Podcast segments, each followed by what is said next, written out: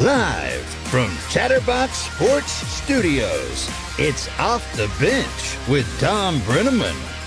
Well, good morning, good morning, and a pleasant good Wednesday morning. We are working with a skeleton crew here today. We welcome you to Off the Bench, presented by United Dairy Farmers. Before we go any further, spinning the dials over there today, Reed Mouse, Trace, good morning, fellas. No Casey today. A little under the weather for the old boy, so we wish him well. We're thinking about him. Are you okay over there? I mean, I said to you this morning that you are truly our jack of all trades here He at. Chatterbox. Without, I mean, whether it's setting up the, the video board, traveling to, you know, some event in Toledo or Michigan or Iowa or, or Hamilton or wherever, you're on it. Last weekend, two weekends ago, we were down at Paycor. There you were. Had the whole thing set up, up and running, like, you know, Trump building a, a skyscraper in New York City. You had it going on. Me and Donald Trump have a lot in You common, do, you do. Have a lot in common. You're married to blondes, or you were married to right. blondes. That's- In that's this right. case, he used to be. I don't know. I don't know anymore. Um, anyway, it's great to have you with us, Zebra. You okay today? I'm doing great. Yeah, I, I'm. I- I'm just trying to listen. I'm just trying to be a, a calming, a calming presence over here. I, I, I know do you Reed. sense some kind of like? Well, no, I just, I, I, it's important for Reed to know that I'm here for him. I'm over here, and I'm gonna be his calming presence. And, What, and- what are you able to do for him sitting Well- over there exactly? Well, here's what'll happen, Thom. If there's ever a moment in the show where Reed feels stressful or, or eh, it's he's being overwhelmed, I will go over there and I will give him a hug. I will embrace him. you know what? So I think that is as, that's the best I can do. You got to love one another. Yeah, that's right? it. That's right. I mean, we were talking about Jesuits and Catholics and Franciscans, and we were talking to Dominicans, and we were talking about all kinds of things this morning. I mean, we talk about more than just sports around here. And so, you know, we got to love one another. That's what we're all about around here. Uh, you can find us. We come your way Monday through Friday, 10 Hey. to 12 p. And you can find us on YouTube, Chatterbox Sports. We're on Twitter, broadcasting live, or maybe not today. we are. We are, okay. At Seabox Sports. If you'd rather join us in podcast form, by all means, just search off the bench with Thom Brennaman and you're dialed in. Look, we'll get to the day in sports a little bit later on. But I mean, a very busy man is my dad, the Hall of Famer, Marty Brennaman. Uh, he's ready to go. We coordinated the gray zip ups. What do they call them? Half zips. Is that the terminology? You being the fashion guy that you are? That's it. Uh oh. That's exactly what they're called. Excuse me. There we go. Okay. Right. So is that what it's called? A half zip? A half zip pullover. Yeah, Okay. All right. I got a lot of them too. I know you do. You have hundreds of them, I think, in every Well, color that- known that- to man. I do, and I'm always on the lookout for more. Okay. Well, we'll keep an eye. We'll, we'll, we'll keep that in mind for Christmas. Maybe your uh, grand. Thank you very much. Kids can can keep that in mind. That's Um, correct. Let me let me get to to something uh, right from the get go, and that was Redsfest. You were there over the weekend. What was your impression of the event? Because let's face it, I, I, I got to believe I wasn't there, but I got to believe it had to be the difference between night and day this year compared to this time a year ago, right? Well, I, you know what? I, I don't know that they had the attendance that they had anticipated having, uh, because I think the the the year to year attendance is pretty much dictated by the kind of year that your team had the summer before, and we all know what an exciting year this ball club had in 2023. Um, I think they ended up, and not if it was less, it was minimal. I think they ended up somewhere in the neighborhood of 17,000 people for the two days. And, and, um, it was, uh, I don't know that, they, you know, I know the Chicago Cubs probably are credited with the team that started this. I don't know how many other clubs do this, but I think the Cubs have been doing it for a lot of years, even when the Reds began. I can't believe that anybody, including the Cubs, do a better job than the Reds do. Yeah. I mean, with Yeah. all the things that they have to interest fans, uh, you know, the obligatory line lines for autographs or for photos, and everybody does that. But all the other things that they do uh, just makes it an incredible two-day affair. And and this year was no different. They had a great number of people that, uh, of course, played in the poker tournament, uh, which is named in honor of uh, one of the best friends I've ever had in the world, and Rick Steiner. Um, it, it, I thought it was a very good event. I truly did.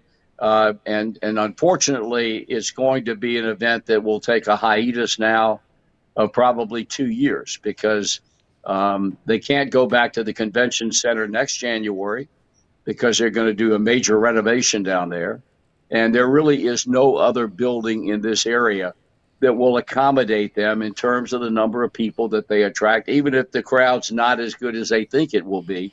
So they're not going to. I don't think they're going to do one in January of next year. I don't think uh, the Redsfest will be back until probably January of 2025. Wow, I didn't know that. I knew they were doing the work on the convention center. I just assumed that they would find, you know, a hotel. Uh, it may not be the same space, obviously, but I mean, that you mentioned that's the right. thing. Now that's it at one of the largest hotels I gotta believe on the planet uh, that they have at. Uh, it used to be the Hilton. I don't know if it is anymore in downtown Chicago when they have that thing. Right. Um, I mean, it's it's it, you're right. It's mayhem, and, and I'm glad to hear it went well over the weekend. Was there anybody there? Because you're busy. People are kind of in and out. For people that don't know how it kind of works, for a guy like you or when I was doing it, you know, we were given specific times. You know, like on Friday, three to four, do this. Five to six, do this. Six to seven, do that. And then you're done. Then you come back the next day, and it's a whole line of things you have to do. So you don't get a ton of time, although you might have a little time for socializing and seeing some old friends and some former Reds and things like that. Was there anybody, just out of curiosity, that you talked to that you hadn't seen in a while, that, that maybe you met for the first time, that, that, that you found interesting over the weekend at Redsfest?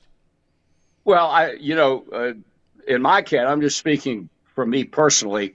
Uh, I had to be down there on um, Friday afternoon. My first deal was three o'clock, and on Saturday it was 11 a.m. I get down there early both days in order to go to what they call the green room. Yep. Which is on the second floor where all the players and broadcasters and everybody else involved in it uh, gather, and they have uh, they have food up there.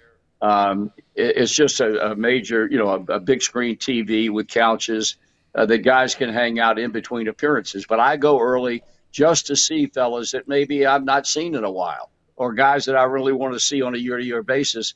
And I saw, you know, I saw all the usual guys, but every year there seems to be one person who shows up, and and you don't know he's coming. Uh, and, and in my, excuse me, in my case, it was Skeeter Barnes. Yeah. Who I thought the world of when he played in Cincinnati, uh, and and he was there for the first time. In fact, when I saw him, I didn't recognize him. He's got a, a beard, and he looks very he looks like a college professor. He's so dignified looking. And then after I looked at him for a few minutes, uh, when he was away from me and I was chatting with somebody else, I thought that's Skeeter Barnes. So I went over to him, and he said he laughed, and we hugged, and he said, I didn't think you'd recognize me. I said, Yeah, but after a while I did. Skeeter Barnes was the highlight for me, but it's always a highlight. Always. And I underlined that word in caps Lenny Harris. No doubt. No doubt about it. I, and both of you, I'm both of them, I might add, one of the first questions was how you were doing, Skeeter included. of course, you and Lenny have such a great relationship over the years. And, and I just there isn't anybody that I think any more highly of as a person, uh, as a guy that was incredibly uh, uh, influential with young players when he was on this ball club here. And I, they're just two of my favorite people, and and it it, it made the weekend for me uh, to see them. And now I'm really looking forward to going to uh, the fantasy camp, which I'll be doing for the third or fourth year in a row, January 15th through the 22nd because Lenny will be out there, and I'll, I spend a lot of time with Lenny when I'm out there. Uh, he just he's the kind of guy that people gravitate toward. Oh yeah, you know how funny he is. Oh man, and uh, and it's just unreal. I mean, I I just I can't get enough of Lenny Harris, and and and it, it, it does it does my old heart good to see guys that I felt so highly of uh, when they were playing and and and get a chance to renew old acquaintances with them. And, but they were the two big highlights, and of course, you know the other people that I dearly love, Doug. I mean Tommy Tommy Hume and and uh, and people like that. Uh, it, it's really almost like it's a reunion, is what it is. Mm-hmm. And uh, for the older guys, I think it's even more so because we've been away from this young crop of players, and I know very few players on this club. Um, but to see these older guys, it really makes it worthwhile for me. You know, I was a little surprised, and maybe I shouldn't be. I guess the more I thought about it, I, I said I probably shouldn't be surprised, considering the situation that we're in right now. Um, but I thought maybe, just maybe, and I don't know if you heard anybody talk about this or talk to anyone about this. I thought uh, I was kind of hoping Votto was going to be there. Uh, if for no other reason, I know he took the thing out on social media. He did the message, which he did a beautiful job on X uh, and all that kind of thing, which which most Reds fans have seen. Uh, uh, clearly, he's a free agent, and so you know the whole dynamics uh, would probably be a little weird for everybody. But but because the fans really never got a chance to say goodbye, because you know you didn't know what was going to happen with him and his contract status. Hopefully, at least maybe next year, even if he's playing somewhere else, even still an active player, it would be kind of cool to have him come back. Yeah, I, I don't. I, I disagree with you on having him there. I yeah. think that would have created a very uncomfortable yeah, situation. I, I, get it. I get it. Yeah, so that did not bother me at all. I understood that and and anticipated that from the get go.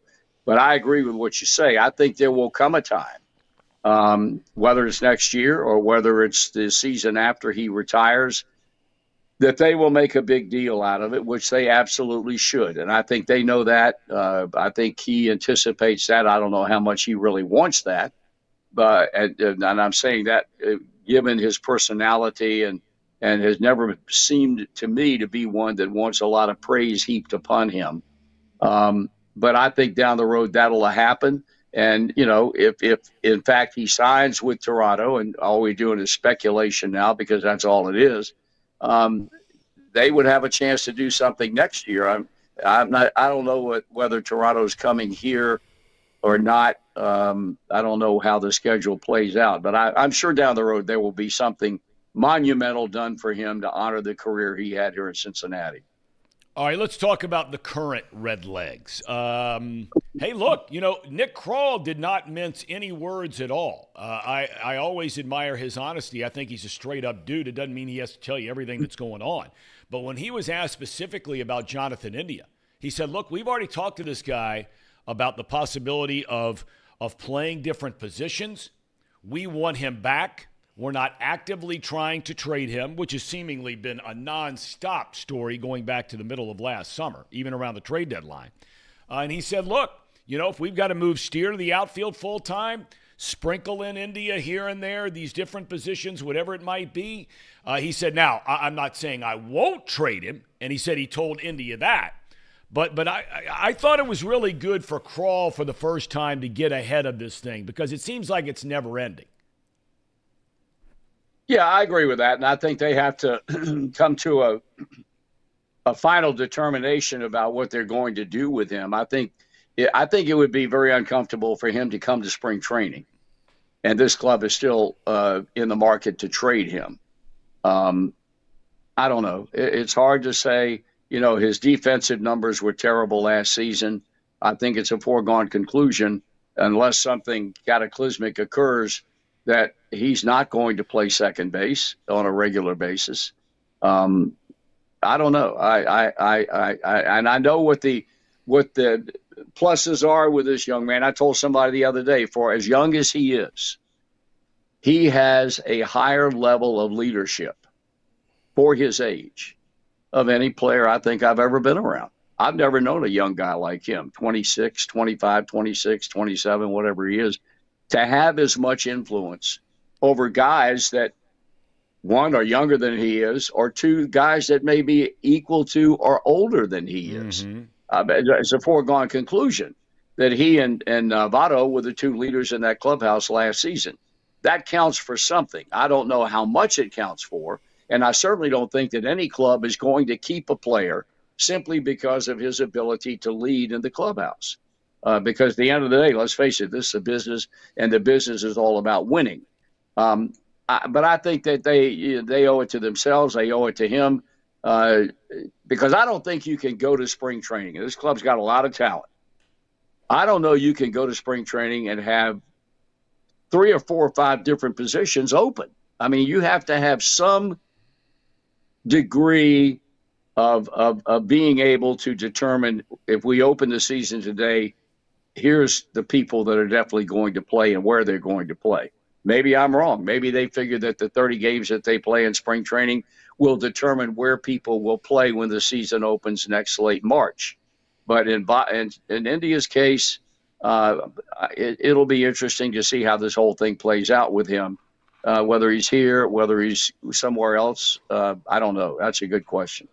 You know, um, you know, I got to thinking when I saw the the Bally story uh, about how this looks like it's going to be the final year. The Reds, uh, if you believe the dollar amount, uh, are getting $60 million a year for their local television rights, uh, and that Bally's is going to pull the plug on all of it, not just the Reds, but everybody. They kind of started in that direction. They kind of started. They did start in that direction last year when they dumped the Diamondbacks uh, and the Padres.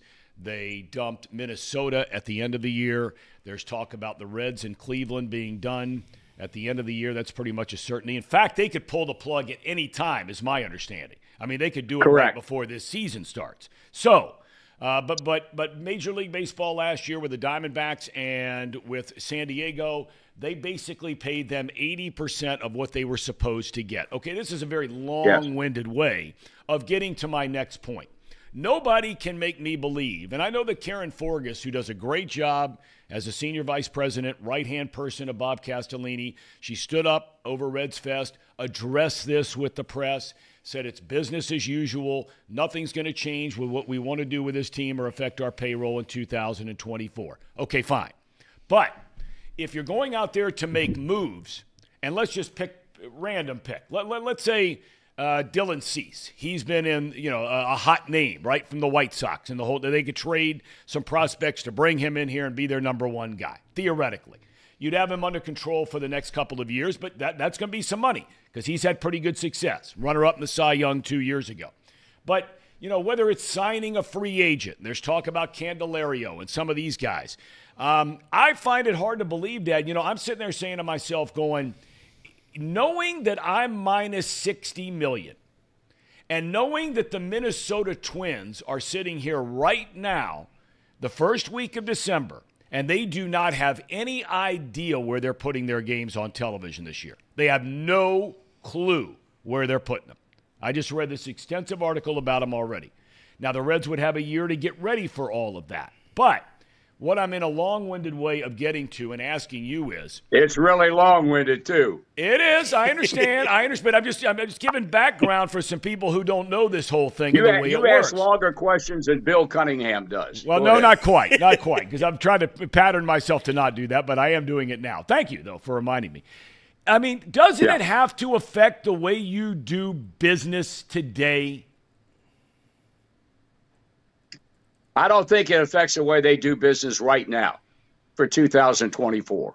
I truly, uh, I truly do not believe that, and that might be a naive statement on my part. But I don't think this club, looking toward the coming season, looking back at the productivity that they got from their people last year, and how many of those people are under contract control for a number of years to come, I don't think this ownership this baseball operation can afford to hold back money because they don't know what their TV situation is going to be beginning in 2025.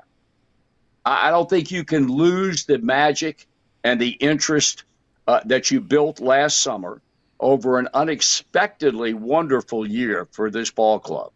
I just don't think you can do it. Um, now, as you mentioned, and I don't think that uh, I think that Bally has a payment to make to the Reds and maybe to Cleveland and whoever else in uh, next month in January. If they miss that payment, they don't make that payment. My understanding is that automatically they can lose the rights instantaneously. Yep. And and obviously, if they miss a payment in January, I think it's pretty much indicative of the probability that they don't have the money. So now, now you got a real problem. But I don't think, given what we know today, that this team can withhold money and not make a trade or not sign a player because they're looking toward 2025 when there is indecision about where their games are going to be as far as TV is concerned. I really, truly don't believe that. Do you think when all is said and done, the Reds should give up some prospects? And I'm not saying giving up three or four of them, but I'm saying you got to give up something to get something. Should they make the move to go get a starting pitcher that we've talked about ad nauseum? The answer is yes. I mean, uh, I, you know, I read about, and I think they've helped themselves by the two kids that yeah. they signed. But, but when I hear that Martinez is going to spring training as a starting pitcher candidate, if this is their idea, and I don't think it is, but if this were to be their idea of the guy that we feel we needed to go get to join four other young people in that rotation, that's not a good sign. I mean, all the names that this club has been linked to, and not only this club, but a lot of other clubs, uh, Glasnow and and Shane Bieber and Dylan Cease, and maybe there's some other ones that I'm not thinking. Of. Yeah, uh, uh, was it Michael Walker? Uh, there have been a bunch of guys' names have been thrown out there. Um, this is what I'm talking about, and I've said it for months uh, since the season ended. I truly believe you need a pitcher with a track record that has also the ability to be a major influence on young pitchers like Seaver was in the late 70s and like Bronson Arroyo year after year after year with this club. Um, and if they fall short of that for whatever the reason, and I, I would hope it wouldn't be the money aspect. If it were, uh, that then may well be an indication of what you were talking about relative to the TV situation earlier. I just still think, and I read today where now they're talking about uh, the speculation, I think, in an article that Mark Sheldon wrote about uh, being interested in the switch hitting infielder. How many of them are out there? Switch hitting infielder? Are you kidding me? I, that's like going. We go, we're looking for a center fielder who has a PhD in aero uh, aero uh, uh, nuclear engineering. Um, I, I just think that the pitcher is the priority, and and if you can do that, and whatever else you might be looking for, that was not a major priority. You just suck it up and go on with it. But um, I think they've helped the bullpen. I still think they need a starting pitcher with the attributes that I stated, and uh, we'll see how it plays out. Um, I don't know that I would say I'm a little concerned about the fact that they've done nothing other than the two relief pitchers.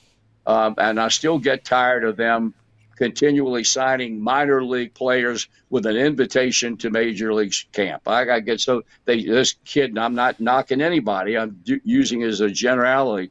This Mark Mathias they signed as a as a uh, infielder. Uh, you know, he's a minor league contract with a invitation to spring training and making the big league club. They do it year after year after year. I don't know whether they do it with an eye toward improving their AAA club in Louisville or they genuinely believe that these guys have a chance. There, and again, I'll go back to the fact the percentage of those guys that one make the club and stay with you all year and contribute relatively well are so minuscule it's laughable.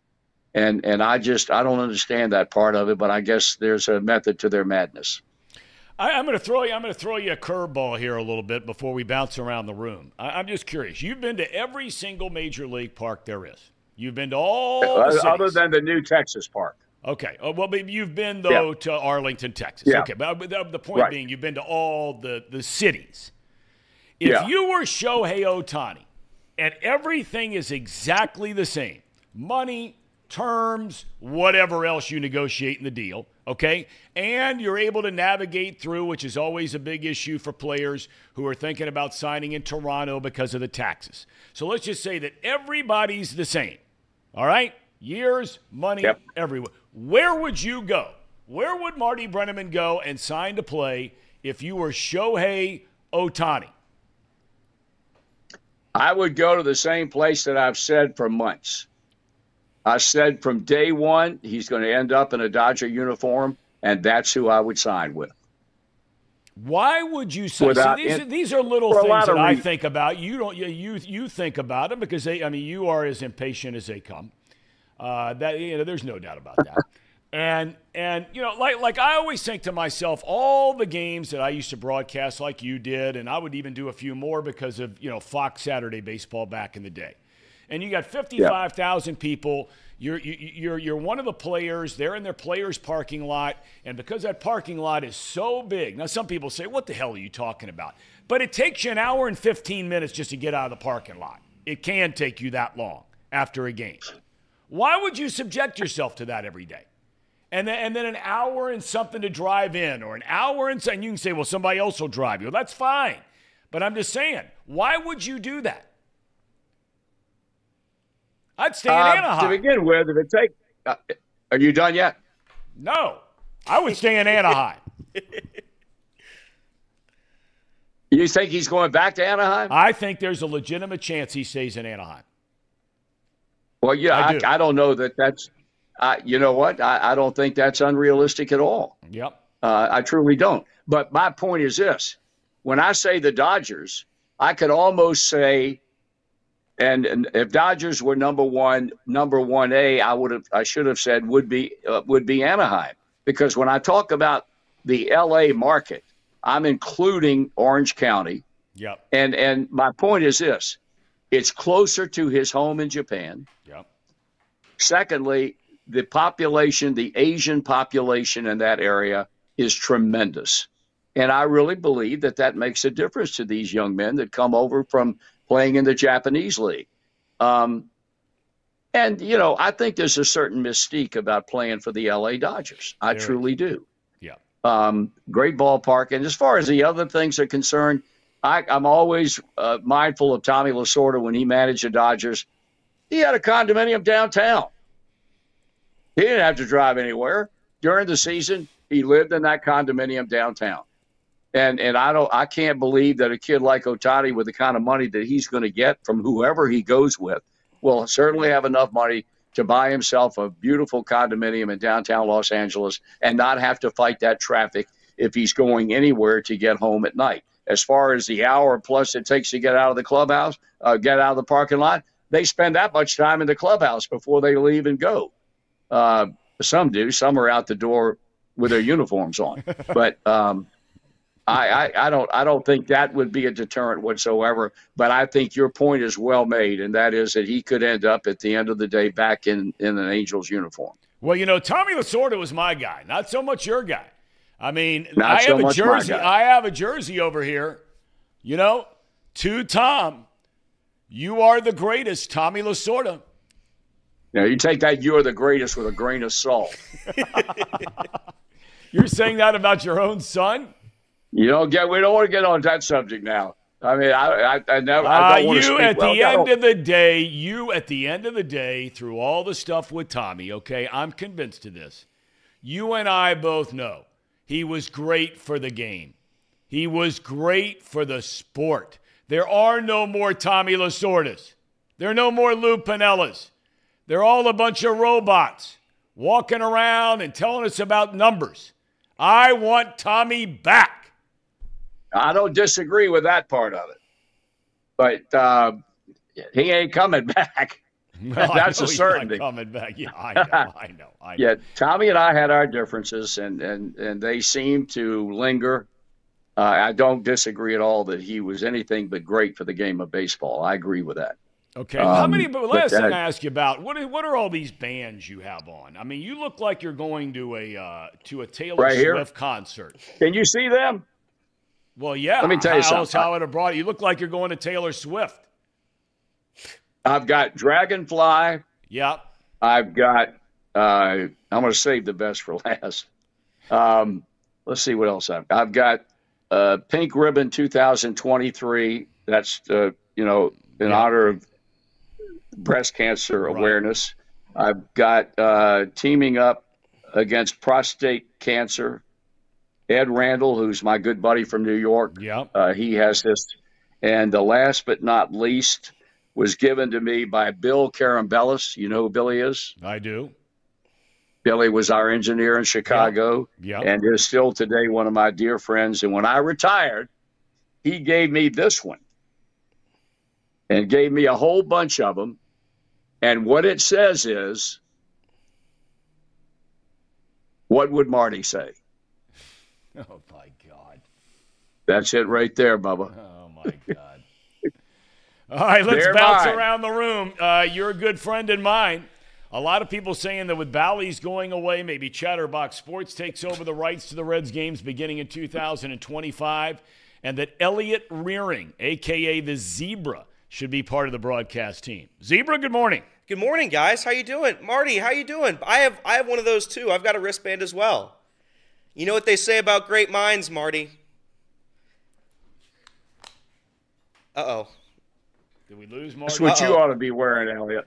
What do you say it again? We lost your mic there. Say it again. It was going to be insulting. I said he ought to be wearing. What would Marty say?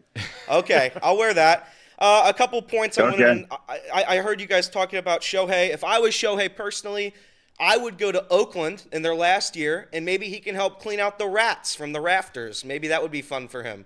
They'd pay him about thirty dollars, and that's about it. But I think it would be fun. Shohei in Oakland one last year before they moved to Vegas. Uh, secondly, Marty, I actually majored in aeronuclear engineering, as you called it. I majored in that at UC.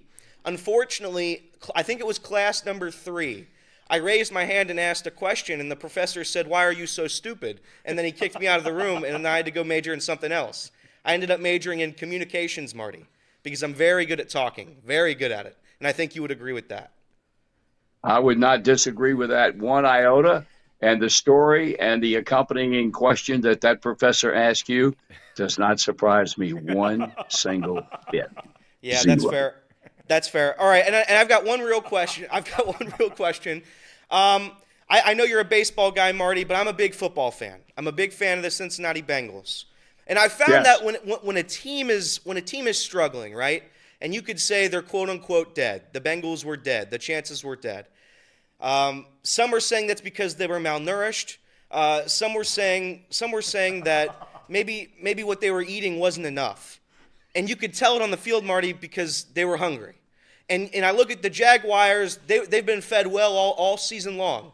And and and you look at them, and, and they played like it, right? They were they've been given every I know opportunity where you're to eat- going. eat eat a eat a great meal. It just seemed like the Bengals were a hungry dog, and, and it looks like they ran a little bit faster. I could be wrong, but that's what it appeared like to me, at least. Can I, Tom? Can I ask you a question? Don't ask me. He, he's the one talking to you. I, the the only question I would ask uh, after that, and I knew where he was going 35 seconds before he got to the point. Yeah. what the hell are we wasting all this time for?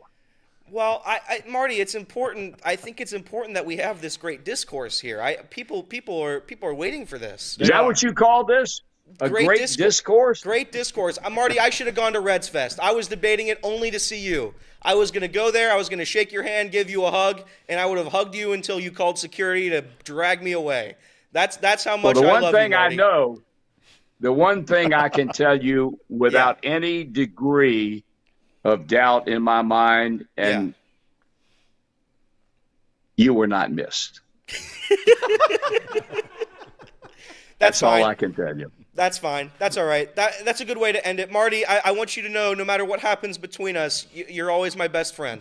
And I just wanted to end it with Yeah, that. well, and I think the I'm- fe- I'm I, I, real- I don't want to speak for you, but I'll I think sleep the, better I- I- tonight, Ella- Elliot. yeah, I think the feeling's mutual. You can tell it in your voice and your eyes. Yeah, you your sure can. Yeah. Trace Reed, uh, anything for the Hall of Famer? No, I, I I learned long ago if you don't have a great question, sometimes it's best just to not Yeah, ask no one in general. Uh, but I do want to say it's the holiday spirit. Uh, Marty, thank you for coming on the show time and time again, even though you're you're subject to, to just ridiculousness. Maybe you like that, maybe you don't. I'm not too, not too sure. Maybe you come on just because you want to be a, a great dad and you help Tom out from Yeah. time to time. But regardless, I just want to say thank you for coming on our program. Thank you for always supporting us at Chatterbox. And my only question, which may be a cheeseball question, is: Do you have any like uh, any holiday kind of uh, uh, rituals or things that you do that kind of uh, get you in the spirit or or, or kind of uh, bring a smile to your face? Well, not really. Um, uh, and I appreciate your comments, Trace. And you, you know, as much as I like to help my boy, I enjoy doing this every week. And and when I have to miss a week for whatever the reason, it kind of makes me uh, all out of sorts because I enjoy this. I, and I'm being serious now. Uh, it's a lot of fun. Uh, I enjoy being with these guys and and uh, giving Elliot a hard time because obviously his life has a void and he needs somebody to give him a rough time. Um, so I enjoy that. As far as rituals for Christmas, uh, we started one this year, which I think is a great one. My wife Amanda is there's no bigger Halloween fan on earth than my wife. If you ask her what her favorite, uh, you know, day of the year is, it's Halloween, and we have a we have Halloween decorations all over the house. We have a Halloween tree uh, with Halloween decorations on it. When we took that down, and that was um, probably the first week, ten days in November the Christmas tree went up the same day. And all these people are scurrying around and going out now to buy trees and dragging that nasty thing into the house and they're pine, you know, the, the needles are all over the place. We have a beautiful artificial tree with decorations. All of 98% of the decorations on our tree are uh, ornaments that we bought in our travels over the last five or six or seven years and, and the tree is immaculate. Uh, that would be something that I hope we continue because it's nice to have that thing up uh, well before Thanksgiving, and then we take it down two days after Christmas comes and goes, and and we're off and running. But I don't I don't really have a lot of traditions. I like Christmas. Uh, I, am looking forward to uh, getting together with my family uh, in in a couple of weeks at our home here in Anderson Township to celebrate Christmas because on Christmas Day people are all over the place. But um, you know, I, I I appreciate you guys having me on. Uh, I think it's really fun. I look forward to it. I like the abuse that I take, and I get a lot of abuse. My son beats up on me, but he's done it so well that it's it's. And I know when he's trying to light me up. See, the Tommy Lasorda thing was designed to light me up. I understand that, and I've learned how to deal with him over the years. In the old days, he could get me he could because I, I wasn't smart enough to figure out what he was doing. Now I understand, and so I play along, and everybody's happy, and he's happy. Not as happy as he used to be when he knew I would get seriously bent out of shape. I don't do that anymore. Uh, there may be a level of truth to all that somewhere along the line, but um, yes, there is. Yep, Dad. Uh, thanks for the time. Great to see you. Have a uh, great day. All Hopefully, right. we'll we'll see you next week if you're around. And uh, yes, and, sir. And have a good rest of your weekend. All right, you guys do the same thing, Elliot. Yes, Marty. Stay in I, good health, my man. Because I don't you, want you to like I, like Casey. I don't want you to miss the show. Okay. Anytime I'm on, you better be on. I will. Okay? By the way, I, Marty, I want to ask you because I real, real last last question, Marty. My favorite Christmas song is Dominic the Donkey. Have you ever heard it? What? The the Christmas song is called Dominic the Donkey. Have you heard it? No, I have not. But if I'm on next week, which I think I am, okay. I want to be sure that that you all have a copy of that and you can play it for my edification. Okay, that's what I will. All right, Marty. Goodbye, what, Marty. What I will tell you, Dad, is you what you should do in the meantime is you should go to Elliot's X account and you should listen to him singing "My Way" by Frank Sinatra. Because I got to tell you, I think you're going to be impressed, and I'm not kidding. It's a big league rendition well, of My Way. That's fine, but he also re- better be aware, if he's not already, that there was never a bigger fan born on this earth for Frank Sinatra than I was. Ooh. And I stand I stand alone today. I I was I was a major fan of Sinatra, have all kinds of CDs and vinyl records of Sinatra's music. So I'm going to do that based on Tom's recommendation, Elliot. Okay. And it damn sure better. It damn sure better be it good. It is. It is. It'll be good, Marty. You'll like okay. it. You'll like it a lot. All right. Then you can watch Dream Weaver somewhere in there of him in the hot tub this summer, uh, singing about Luke Dream Weaver. That was a big hit Our, uh, this prince. summer. All I right. bet it was. Yep. All right. Dad, have a good rest of your day. Thanks for the time. Love you. All right, See guys. You, you all, all do right. the same. Be Take good. care. Have a good week. All right, you too. Boy, nothing better, is there? Nothing better. He's the best guest we have every week. Best best guest by far, Tom. That's my best friend. I think it's a I think it's a one way street. I don't think so. I mean, you know, my dad will say to me, "Hey, who's going to be around today?" And I'm like, you know, the regular crew. So he's like, "All right, Reed and Trace and Casey." And he says, "And then is Elliot going to be there?" It's like puts him in like a different category. He's like the uh, He doesn't care if I'm going to be there. He just wants to know, are you guys going to, and then is Elliot going to be there? It's like the situation where uh, you have like the youth basketball team and you can quickly tell uh, usually whichever whichever coach is getting on one kid the hardest it's probably the one that's the most most capable of handling it and or the best player you can tell marty has an, an affinity for elliot just based off the fact that he he does nothing but roast him But I got to tell you, uh, Dominic the Donkey. You ever hear what that in the hell is Dominic the oh, Donkey? Oh, it's so good.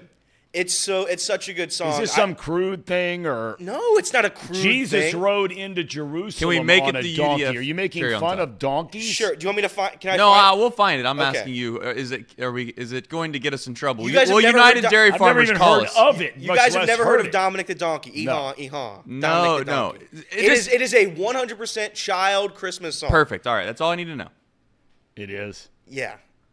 really. Dominic the Donkey. You'd like it. You're gonna like it. Yeah, We're gonna play it today. It's a. It's the best That's Christmas gonna be song our there is. cherry on top today, if we can find it somewhere.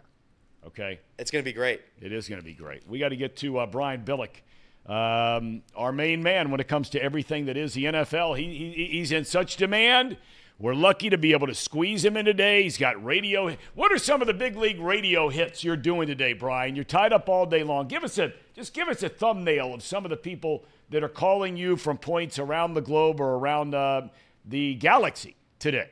Well, this is my radio day. I do 15 shows. 15 shows. I do uh, KDKA in Pittsburgh, KBME in Houston. I do um, Sirius Mad Dog Radio. I do Doug Gottlieb, Dan Barreiro in Minnesota, The Fan in Cleveland, uh, The Fan in San Francisco, Mile High Sports in Denver, uh, Fox Sports Radio, and then Sirius with Bob Papa, and in Baltimore with uh, The Fan and Jason La Canfora. I'm all over it, man. Holy Moses. You know, you just made me think of something here, real quick. In Cleveland right now, okay, Bengals are now only one game behind both Cleveland and Pittsburgh. And like the Bengals, Cleveland and Pittsburgh are now faced with the dilemma of a backup quarterback. They brought in Joe Flacco. Were you surprised by that, or did you think, why not? Well, why not? And boy, he looked pretty good. He did. I mean, he, he could still still spin it, you know. And and uh, uh, I thought he was very impressive, along with Browning from Cincinnati. Talk about backups coming into a difficult situation, still have expectation. Teams that are, you know, Cleveland, Indy, Houston, Denver, Buffalo, Cincinnati. That's a new division now. That's the AFC wild card division. Because you know, I- Cleveland, Cincinnati, they're not going to catch Baltimore necessarily. Um, uh, Indianapolis is you know right there with Jacksonville, but so really, and, and it's a wide open field. You know when you're talking that range, so Cincinnati and Cleveland are still and doing it with backup quarterbacks. But I thought Joe Flacco looked outstanding. Well, Flacco's a winner. I mean, a proven winner. I mean, I think he took his team to the playoffs his first six years in the league. It's all it's an all-time record. He's won a Super Bowl. I mean, his resume speaks for itself. But it, it also speaks to the fact, I think, Brian, correct me if I'm wrong, that if you're the GM in Cleveland or you're the head coach, Kevin Stefanski, you're saying, okay, we've seen P.J. Walker, we've seen Dorian Thompson Robinson. Uh, you know, our, we got to go for it now. And, and our best avenue is to go for it with a guy that was just, you know, uh, you know, uh, cutting his lawn two weeks ago. Yeah, because you're still about you know you're, still in the thick of it, and and why wouldn't you go with the veteran guy that you think gives you the best chance? You're not in the point of yet. Fortunately, compared to some of these teams, New England, Tennessee, and the Jets, where it's well, we got to find out about some of these guys. Well, they're not there, and and this is this is very. I mean, they're right there, and this is this is you know Pittsburgh's. You know, uh, they're they're backup. Cleveland, Cincinnati. So you got a lot of backups. Indianapolis has their backup. Uh, Houston, of course, does. Houston, how impressive is Houston? And Yeah. C.J. Stroud. I mean, that's that's a good looking team. Um, so yeah, it's it's it's interesting, uh, and and they're they're right there. They're very very viable. And uh, now, how far they'll go in the playoffs and that type of thing, but that's not the point right now. Uh, you got to sell the team, and the team knows that. The team wants to go on. hey, we've seen Flacco. Yeah, let's go with this guy because we can win with this guy. We're not into developing these other guys. We want to win now. How good is Baltimore? I can look at their record. The Bengals have played them twice. They've beaten them twice. Uh, Baltimore's beaten the Bengals twice. Uh, I've been saying uh, for the last four or five weeks, the more you watch them, I don't know how, the more you don't like them. I, I think they're the best team in the AFC. Oh, uh, no question about that in my mind. I mean, Miami can make claim, lay claim to it. We saw Jacksonville stumble against Cincinnati, um, Kansas City, who just you know, Kansas City. It's interesting. They're just everybody's wondering, well, why why aren't they? Why aren't they as good? Why? Well, they're just not as explosive as they were. They don't. They're not generating those big plays. They're still a very very good team. Don't, don't get me wrong, and they're going to be in, the hunt of it. But I think Baltimore, top to bottom, the ability to run the ball, playing good defense uh, they are throwing the ball better because they got a better receiving corps. Now they've taken some hit when they lost, lost Andrews at tight end, but no, I don't think there's any question uh, that they and and their schedule is such that they're built to, you know, I, that's why I say I don't think Cleveland, Cincinnati, not to cut them short, but I I don't think they're going to catch Baltimore. No, no, Lord, no, they're not catching Baltimore. Um, if you're Sirianni in Philadelphia, you're ten and one. A lot of people feel like they haven't played their best football of the year. Uh, the 49ers come rolling into town. They've got everybody healthy for the for- first time, and they blow you out of the gym uh, uh, on your own home floor, so to speak. Well, if you're Sirianni, what do you say to the team? Because there's a good chance you're going to see that team in that matchup again, and you probably get them back at home if you continue to win because they're still behind you for the number one seed in the NFC. Yeah, and then they got to go to Dallas and play Dallas right now. So they're you know they're in that thick of it. They're what they're going to. What I would do is simply sit down and show them the the five or six plays that cost them. That guys, look, we've we've we've done this better. We don't do this, and then show them five or six plays where, that you've done very well. This is who we are. Now we're playing the big boys. Now we're in the A division. We just played an A division team. We're about to play an A division team in in our division. Um, in, in Dallas. So we we need these latter six plays because we're capable of that. That aside, San Francisco, how how impressive mm. was that? And Brock Purdy, I mean this this guy, it's amazing. His his box score looks like a Ben Roethlisberger esque. He only threw it 27 times, but he had over 300 yards and four touchdowns. He leads the league in yards per attempt, and he had ex- five explosive plays to five different guys. That's what impresses me. He had better than 20. He had a 40, a 50 yarder to Deebo Samuel, a 30 yarder to George Kittle. He had a, a 30 yarder to, to Christian McCaffrey.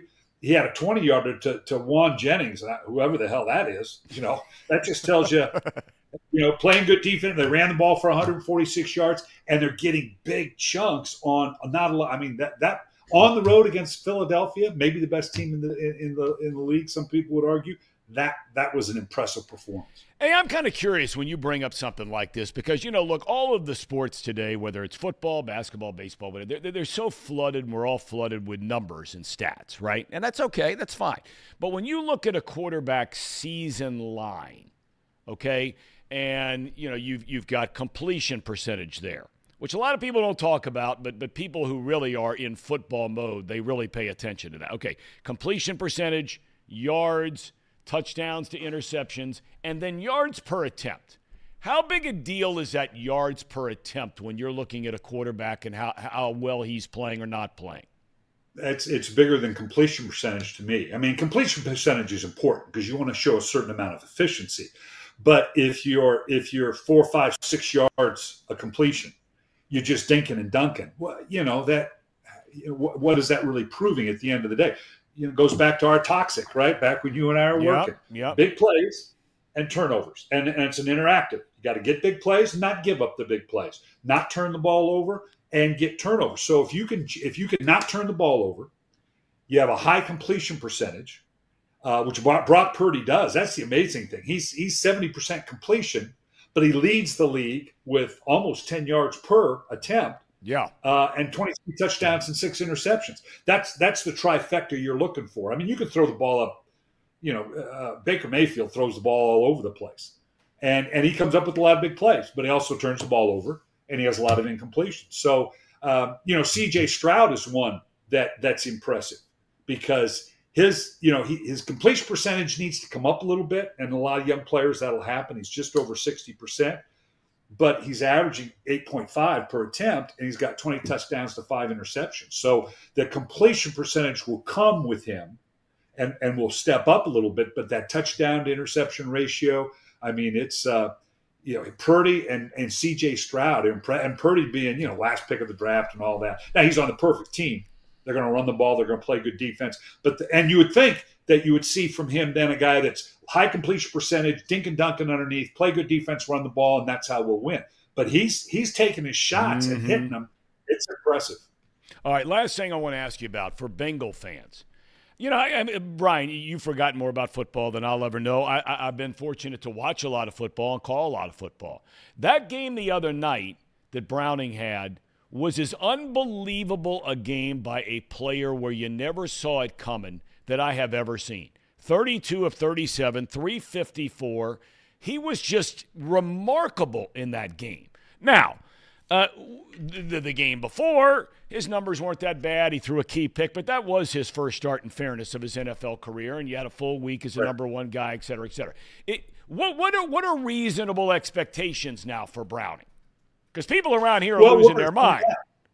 Right. Well, because we and we and we will, of course, because we always anoint. Oh, this is the next coming, and and whatever.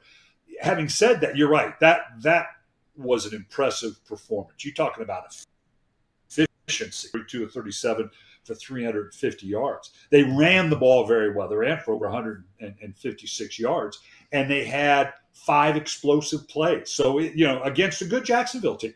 So, yeah, this I, the expectation is there now. Now, with any quarterback that comes into this situation, and, and before we get all, uh, you know, before we start slam dunking them into the Hall of Fame, it's it's okay. Can can you sustain it now? Can can you do it? That that's the key. Anybody can step in and just you know have th- that kind of game. But Indianapolis is in Cincinnati now. Again, good football team, pretty good defense. They're at home, so yeah. Now it's it's like in tennis. They say it's not a break unless unless you consolidate right with the next game. Mm-hmm. Fine, you can break somebody's serve, but if you give up your serve the next one, then it's no break. Well, okay. Can you consolidate? Can you can you uh, come home and do the same thing against Indianapolis? Now we're going to be saying, okay, yeah, this this this this thing could be real. Brian, we appreciate the time as always. Your insight is just remarkable, my friend. Uh, busy day for you. Enjoy it. Tell Kim and everybody hello, and we'll catch up next week. All right, All right man. Sounds good. Thanks, Brian Billick, Super Bowl winning head coach from the Baltimore Ravens. Uh, I, you know that that I, I love hearing some of that inside stuff because – you know, look, we talk about it, guys, all the time uh, when it comes to um, sports and all the numbers that we're just overwhelmed with. And I'm so glad he brought that thing up about yards per attempt because we were talking early in the year, if you remember, where Joe Burrow's yards per attempt were like at four and a half. Yeah. Right? And here we are, guys like Purdy and Stroud, and they're at eight and a half and 10. And for those, I, I know there's some, I, I, don't want to talk down ever to anybody because I, I don't like when other people do it. And I, I certainly don't ho- hope you don't think. I, hope you understood the connection there when he's talking about when you look at that number, most of the time, the higher that number is, yards per attempt, the lower a quarterback's completion percentage is going to be because it is a much higher likelihood of being incomplete on throws down the field than dumping it off to the running back on a screen or a wide receiver screen or a three yard slant, all those kinds of things, which is basically what the Bengals were doing uh, while Burrow was hurt. Now that started to change. Uh, Reed, we haven't heard from you all day long. I'm curious, you know, uh, when he said that he thinks that that is even more important than completion percentage, I couldn't believe it. Uh, yeah. Be- I'm gonna do the case. Okay, all right, there you go. There you want to look good. You want to look good. Right. I don't even know if I'm in frame. I gotta you don't go. even have the T-shirt on today. The you know the the medium T-shirt on today. it was it was a little know. tight. Listen, my wife buys my clothes. That's the stuff she likes to see me in, and, and you know what? Hey. She's, she's the only hey. one. She's the only opinion I care about. Amen, brother. Amen. But you know, yeah, I, you know, Jake Browning. We talked about it. His first eight passes were behind the line of scrimmage, and, and yeah, there was some yards after after the completion there. But it, anyone can can throw in the flats and can run these screens and are you hurting the team? That's what it comes down to, and that's where yards per completion, yards per attempt really come. Are you hurting them in the pass game, or are you just dinking and dunking? Tom Brady threw 55 passes a game last year, but he wasn't a real right. vertical threat yeah. as a quarterback. And he mentioned Baker Mayfield. Baker Mayfield's kind of doing the same thing in the same offense over in Tampa Bay. That's what we saw in Jake Browning against the Steelers. A lot of passes, not a lot downfield, not getting downfield, but certainly you you need to see some vertical threat in a quarterback. And yeah, that's what we saw in the second half with Jake Browning on Monday. You know, I wanted to follow it up, but he was short on time. I really wanted to get into something we've debated around here uh, more and more, but even without asking him, I think that you could hear he acknowledged the fact that, yeah, it's good for Purdy to be playing in San Francisco. They've got a lot of good players around him. And I mean, there are players on that team uh, Samuel, the best example perhaps in the NFL, where you throw a wide receiver screen and there's a chance this cat's going to bust it for 75 yards. I mean, he's just that talented, big, strong, fast, etc. Yards after catch, and I think the Niners lead the league in, in yards after catch uh, with their receivers so far this year. But but clearly, Trace, he ain't buying uh, the argument that many have out there. And look, I'm not going to sit here and say that the people who make this argument are wrong, but it sounded like he ain't buying that idea that uh, Brock Purdy's some system quarterback. No, I, I it, like I said yesterday, I genuinely think that there's a lot of guys, a lot of guys that are capable of being a serviceable NFL quarterback. I it, it's hard for me to believe in a world of athletes that that are all chasing. I mean, millions upon millions of kids or whatever are chasing the goal of being an NFL quarterback. It's really hard for me to believe there's only eight or nine of them that can serviceably do a job in the NFL. I, I, I, do I think that there's the only a few elite, elite, elite, elite that can get by and maybe they can cover up holes that other guys can't? Yes, of course. And and we know who those guys have been over the course of history. Your your Montanas, your Brady's, your your your Elways. We can we can go through that list. Joe Burrows. Joe Burrow. I'm not going to go there yet, but but I will. I will at some point. And I think that Joe Burrow ha- has looked amazing for a couple years. And you know my opinion on sustainability. I I like to see it over a course of ten years before I put him along the along the lines of Brady's and and and uh, Manning's of the world. But my main point to you, Tom, is is that there are more Brock Purdy's out there. It comes down to do you find is there going to be a culture that you come into that one has the patience to let you develop a little bit, and two allows you the time to understand the offense before they just start ripping it apart. You look at the Panthers organization; they fire their head coach after four games.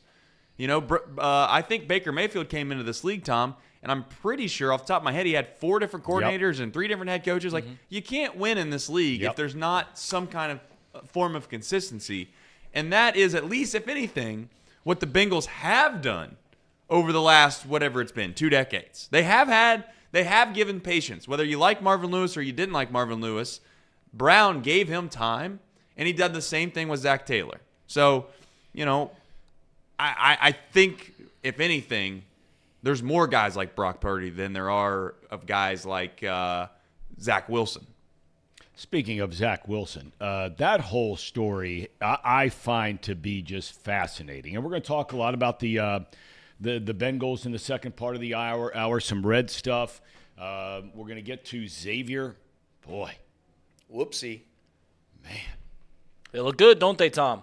I just, you know, um, we'll, we'll, get to that after 11. Uh, but, you know, I, I don't know how many of you are paying attention to this Jets thing. So the story comes out from an anonymous source. It's like people on, you know, Twitter or X that don't put their real name because they have no courage whatsoever. Uh, you know, they, they want to spew off hate and they want to make a bunch of, you know, hot takes, but they won't put their name on it. Um, but anonymous sources painted a story in the New York paper, I believe it was a post, two days ago, that Robert Saleh made the decision they weren't going to play Tim Boyle at quarterback anymore. They just cut him loose. He started a couple of games after Wilson had been benched. We know the struggles of Wilson since being a number one pick out of BYU. Um, a story developed that Wilson did not want to start anymore this season because the risk of injury with this team, the way it's set right now, and Wilson will be cut loose at the end of the year. There's no doubt about that. He will be a free agent, and he's hoping to get another job and start a new life, if you will, somewhere else, and hoping for better times and better days.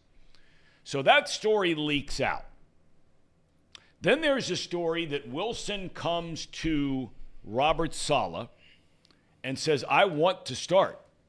So you've got juxtaposed, and some are trying to connect the dots, saying the only reason he went to Saleh was because he didn't want to start. So then Aaron Rodgers comes on Pat McAfee yesterday. And man, I mean to tell you, for a guy who's signing, getting getting a paycheck from an organization, which Rodgers is from the New York Jets, he lit into the Jets front office and quote unquote leakers, whoever they are, and say if this organization is ever going to be anything, these kinds of stories cannot be leaked out.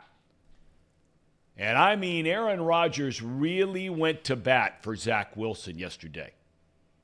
He says, This is a great kid. I've been around him a ton. He cares. We know the struggles he's had. He said, There is no way on God's earth that this guy said he wasn't going to start a football game if he was asked to do so. Now, the story then goes on to say this may have started, which means the leaks are coming from players. That there was basically a conversation that Wilson was having with a teammate that was saying, man, you know, whoever goes out there and plays quarterback for us right now, you're taking your life into your own hands the way things are going right now. I just think this is really, I, I just think this whole thing is just so indicative uh, of people just out to defame the character of other people. And I do, maybe Zach Wilson did do it. I don't know. Quite honestly, I don't care. But but but but but who what's the upside for anybody in that Jets organization, whether it was a player, whether it was somebody in the front office that was you know that was in the meeting with Saleh and the general manager and the the offensive coordinator and all these kind of people about what they're going to do just to get a starting quarterback on the field for this coming Sunday's game. What did you guys think about all that? Did you I mean have you read much about it to say much about it or think much about it? I just when I watched Rodgers yesterday and I infrequently watch that show. But when Rodgers is on there, it's incredible TV because Rodgers, whether you like the guy or don't, he, he is not backing down to anybody, ever. And he'll just lay it out there, whatever's on his mind. And if you like it, great. And if you don't, he doesn't give a damn. Did you see any of it? I did not see it. I do think that they're obviously in the chat. People are saying that Tim Boyle is the one that uh, the, the Jets organization feels like leaked that information, so that's why he got cut. I don't know. I can't confirm nor deny that. I, I do think Thom, though, you're in a situation similar to Iowa footballs of the world. It's like that, that that it's it's hard to keep a clubhouse or a locker room intact when you have an elite side of one of one side of the ball that you could make the case that they could win a Super Bowl with. And they no doubt could win a Super Bowl with that defense that the Jets run out there each and every Sunday. The issue is at some point you can't help but become overly frustrated if the other side of the ball is so bad you've won four games. Yeah. It, it can't become that bad, right? And, and, and unfortunately for the Jets, they thought they had their answer with Aaron Rodgers, and, and, and like it or not, whether he was going to be the guy or, or, or, or was or wasn't, they presumed that they that, that that he was going to be that. So their their expectations and their aspirations, it's almost like the terrible analogy of the day. You know, your kids think that they're getting ready to go over to Kings Island, and they're all getting ready to get in the car, and you're you're halfway there, and you're like, all right, guys, well we're not going anymore. We got to turn around and go home. We can't go there anymore. And that and, and, and like it or not, those kids are going to start throwing a fit. And there's no doubt in my mind, you can call them adults or whatever you want. There's going to be some adults in that locker room that are going to start throwing little hissy fits as well. And it's impossible, for my opinion, to keep that many men in one locker room um, convinced or believing that they should that they should remain professionals when ultimately they're unbelievably frustrated. It's got to be hard, man. Yeah, I, the the Zach Wilson saying he didn't want to start again thing. I don't know. Again, I don't know what the real real reason is. I would imagine a large part of it has to do with that he just can't take the ridicule anymore. I, I think it's, and again, I don't mean to be disrespectful, but it's it's it's it's not a Jake Browning situation. You know what Zach Wilson is, and what Zach Wilson is is not a very good quarterback. I think he's a professional athlete. I think he's very good at football. But when it comes to the professional level, it's clear he's not good at being a leader. He, again, I, I, don't mean to I don't mean to hurt his character, but it, it, it's evident that not a whole lot of people in that locker room have a have a ton of respect for him, and and I don't think he wants to keep dealing with the the ridicule of getting benched and start and benched and started back and forth nonstop. It's a disaster. That's that's that's a that's a disaster. Yeah. It is. And, uh, you know, whether or not Rodgers ends up coming back and exposing himself to all of that when all is said and done, he's practicing. He's not been cleared to hit uh, after rupturing his Achilles in the opening game of the season, first series of the season. And um, we'll see. But, I, you know, I, I at least. I always like if, if somebody out there is not afraid to stick up for somebody else. And again, look, I don't want Zach Wilson as my quarterback because he, he hasn't proven that he can play in this league. But man, when you go out and you say that somebody is ducking playing, that is a serious character assassination. That's like the worst. Th- there are worse things you can do in the world, but inside of a locker room, one of the worst things, maybe the worst thing that you can have attached to your name, is being a guy that doesn't want to play. Right? No doubt. Even when you're in No high doubt. school, college, pro, it makes no difference. No doubt. And uh, and that's what somebody did to Zach Wilson. Speaking of playing, do you think Thom? Do you feel like Aaron Rodgers should risk going out there if does he have he's to gain? clear to play? You Like, know, I I can't. You know, I, I I never speak to guys on what they should or shouldn't do through injury because I don't know what their thinking is. I mean, Rodgers signed this huge contract there. Um, you know, does does he feel like he needs to, uh, you know, come back to prove to himself or to some other people that I was able to come all the way back and I can still be a decent player and have a good game or two? against the risk of, which we know what it is because that offensive line is just brutal. And they were brutal the first game of the season. Anybody, if you go back and watch that game, and you only have to watch about five plays, if you go back and watch the first game of the year, every time that Rodgers caught the ball out of the shotgun, he was getting mauled within two and a half seconds. And ultimately, it leads to him blowing a uh, Achilles tendon. I don't know. I, you know, I don't know what he's going to do. I still think he's got good football left in him, though whether it's this year or next year, because he will come back wanting to play and wanting to produce again. He can't leave like this. It's kind of like Votto. Votto's not going to leave like this. You know, he said if the game proves to me next year I'm healthy and I'm back at 100% and I go hit 198 again, then the game is proven I'm done.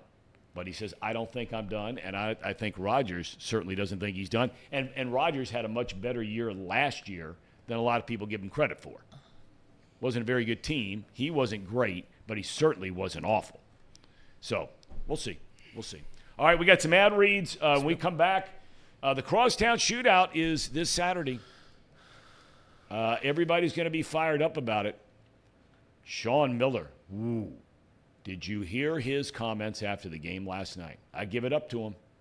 I give it up to him. We, you know, we kid a lot about him being on the show and all that kind. But the guy I've always said is a great coach. Uh, but last night, I don't know if I've ever heard a, a more defeated coach in my life than he was on that post-game radio show last night with Joe Sunderman and Byron Larkin. It, it was it was un. You talk about a guy just laying it out there. And now he's got to find a way to get his team ready to go when they practice here on a Wednesday for the undefeated University of Cincinnati Bearcats coming to Cintas on Saturday. Bearcats look good. And I think for the first time in a long time, they've got some players' personality on that UC team this year that I think are going to be ready for that environment. If you watch UC play at all this year, the two guards they've got on that team, Jizzle James and Day Day Thomas, these guys are going to come to play. No doubt. Now, they may be awful on Saturday, first time they've been in the shootout.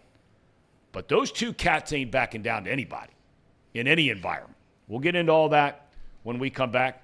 Reed, are, Yep. you, gonna, are you ready to go? Yeah, let's I go. I mean, are you ready to go? I'm ready to go, Thom. You're dialed in. I'm ready to roll. You, you're the, uh, the the Swiss Army knife of Chatterbox Sports. Yeah, yeah. A lot, lot of gadgets on a Swiss Army knife. None of them can, can get you through something that you really. When you really need a knife, you don't go to the Swiss Army knife. When you really need a corkscrew, you really don't go through the Swiss Army knife. But sir, it does a lot of things. Uh, we talked a lot about the NFL. Um, we're going to talk about the crosstown shootout. So we'll say it's a Bengals Bearcats report, and that is brought to you by Encore Technologies. Encore Technologies provides IT solutions for a data center world with a suite of services from mobile computing to desktop to data center, supporting both centralized and work from com- work from home computing modules to improve efficiency and Productivity. Productivity. Visit encore.tech. The path to innovation begins not over there, not over there, but here. Um, yeah, and then also we are sponsored by Pawnee Water. You know, I- I don't have their ad read right in front of me, but I don't have to have an ad read in front of me to No, just don't. tell you about how great this water is. I mean, it says on the bottle, best tasting water in the world because it is. It's uh, bottled right here, right across the street in Hamilton, Ohio. It has a pH level of 8. It's the natural limestone filtration that gets it to that. All these other bottles of water, they have an artificial processing. It's natural limestone filtration here with Pawnee. Um, yeah, I mean, you, you, you go into seriously. Here's a science experiment for you. Go into a Science. go into a convenience store, Science. pull out a just a bottle of water, mm, one of those high-end bottles of waters, and go and look what the ingredients say. It's not going to say just water. You pull out a bottle of wa- Pawnee, ingredients, water. That's all they got. That's all they got in the bottle. Do we have any ad reads or um, super No, chats? I was uh, uh super chats. Uh, we do have some super chats. I seen some super chats at the beginning of the show. It was just one. Uh, one one member uh, of the month, Yash. Yash. Is it Yash or Yash? I've done this like nine thousand times. I know he's our overseas friend, uh, Yash. So thank you for being a nut cutter. Also, I just want to say thank you for all the people that are members. When you're a small organization like we are, which we are, that sometimes people think we're bigger than we are, and that's all good and great. Um, we try to appear like you know we are, we know what we're doing. We we try to make our studio look nice. We want to make sure our content looks great. But at the end of the day, it's just a small group of people that are running around with their heads cut off, trying to do the best we can. So when you support us and you uh, you become a member, it really does help help us. And uh, I just want to say right now we have 10.6 thousand subscribers. It is free to hit the subscribe button on YouTube. To become a member, obviously it costs a little bit of coin, but you do get perks like Monday, Wednesday, and Friday. Uh, you get box lunch, and we are obviously going to add some things to that as we progress as well. Uh, but it's free to subscribe on YouTube. If you don't mind, just hit the subscribe button. I would love to get to 11K. Uh, 11K right around New Year's. We are averaging right around 350 new subscribers a month. So over a 28 day period, 350. Um, I don't do great at math, but 350 is just short of 11,000. So if we do just better than our average, we will get to 11,000, and that would be really, really cool.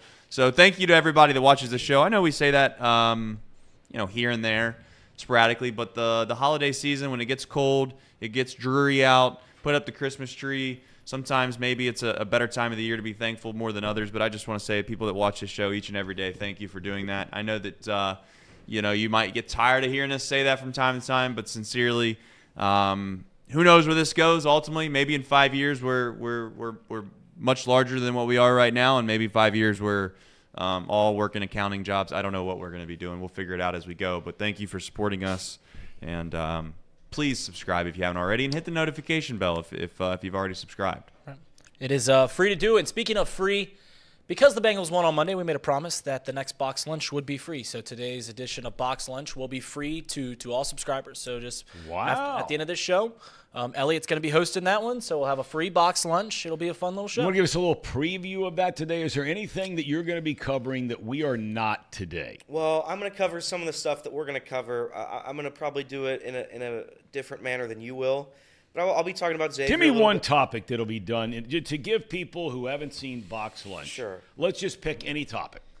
So, uh, well, I, I have my topics. How will it be different than how we handle it? Well, off because I'm gonna because talk there's about- got to be a differentiation Yeah. in shows, Yeah, right? correct. Yeah. So, like, you're going to talk about Xavier and you're going to be very respectful. I'm going to talk about Xavier and I'm going to be less respectful. That's that's that's the that's that's the preview. Now, I, I now I'm- to my friend Mouse Cop. I'm very sorry for what's happening over there. It seems like it's a real disaster.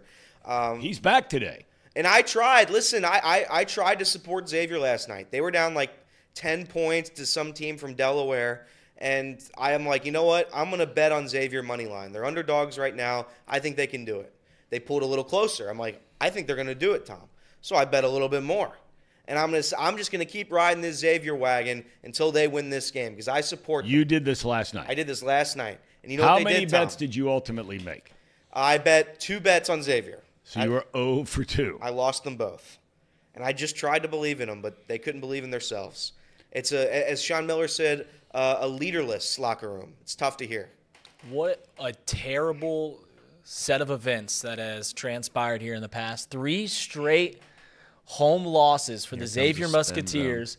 UC finally has a team good enough to beat Xavier, and they've got everything to lose. They should win this game by 15 or 20. Will they do that? I don't know. I don't know. They haven't won in Cintas Center in 22 years, so we'll see. It would just be it would be very embarrassing. More embarrassing than losing to Oakland and Delaware at home would be losing to a team like Xavier on the road. Sean Miller said they don't have any bye games in the in the post game press conference. He said these are all tough opponents. Del- Delaware was tough. they were tough last night.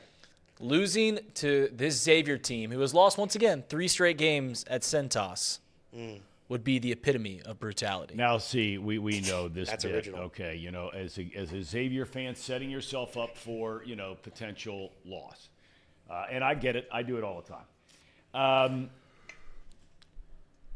you know, the the funny thing is though is, and I said this to you before the show, Reed, when we were talking about, it, you know, this is a kind of game where you really you look at Xavier's season and they're four and five.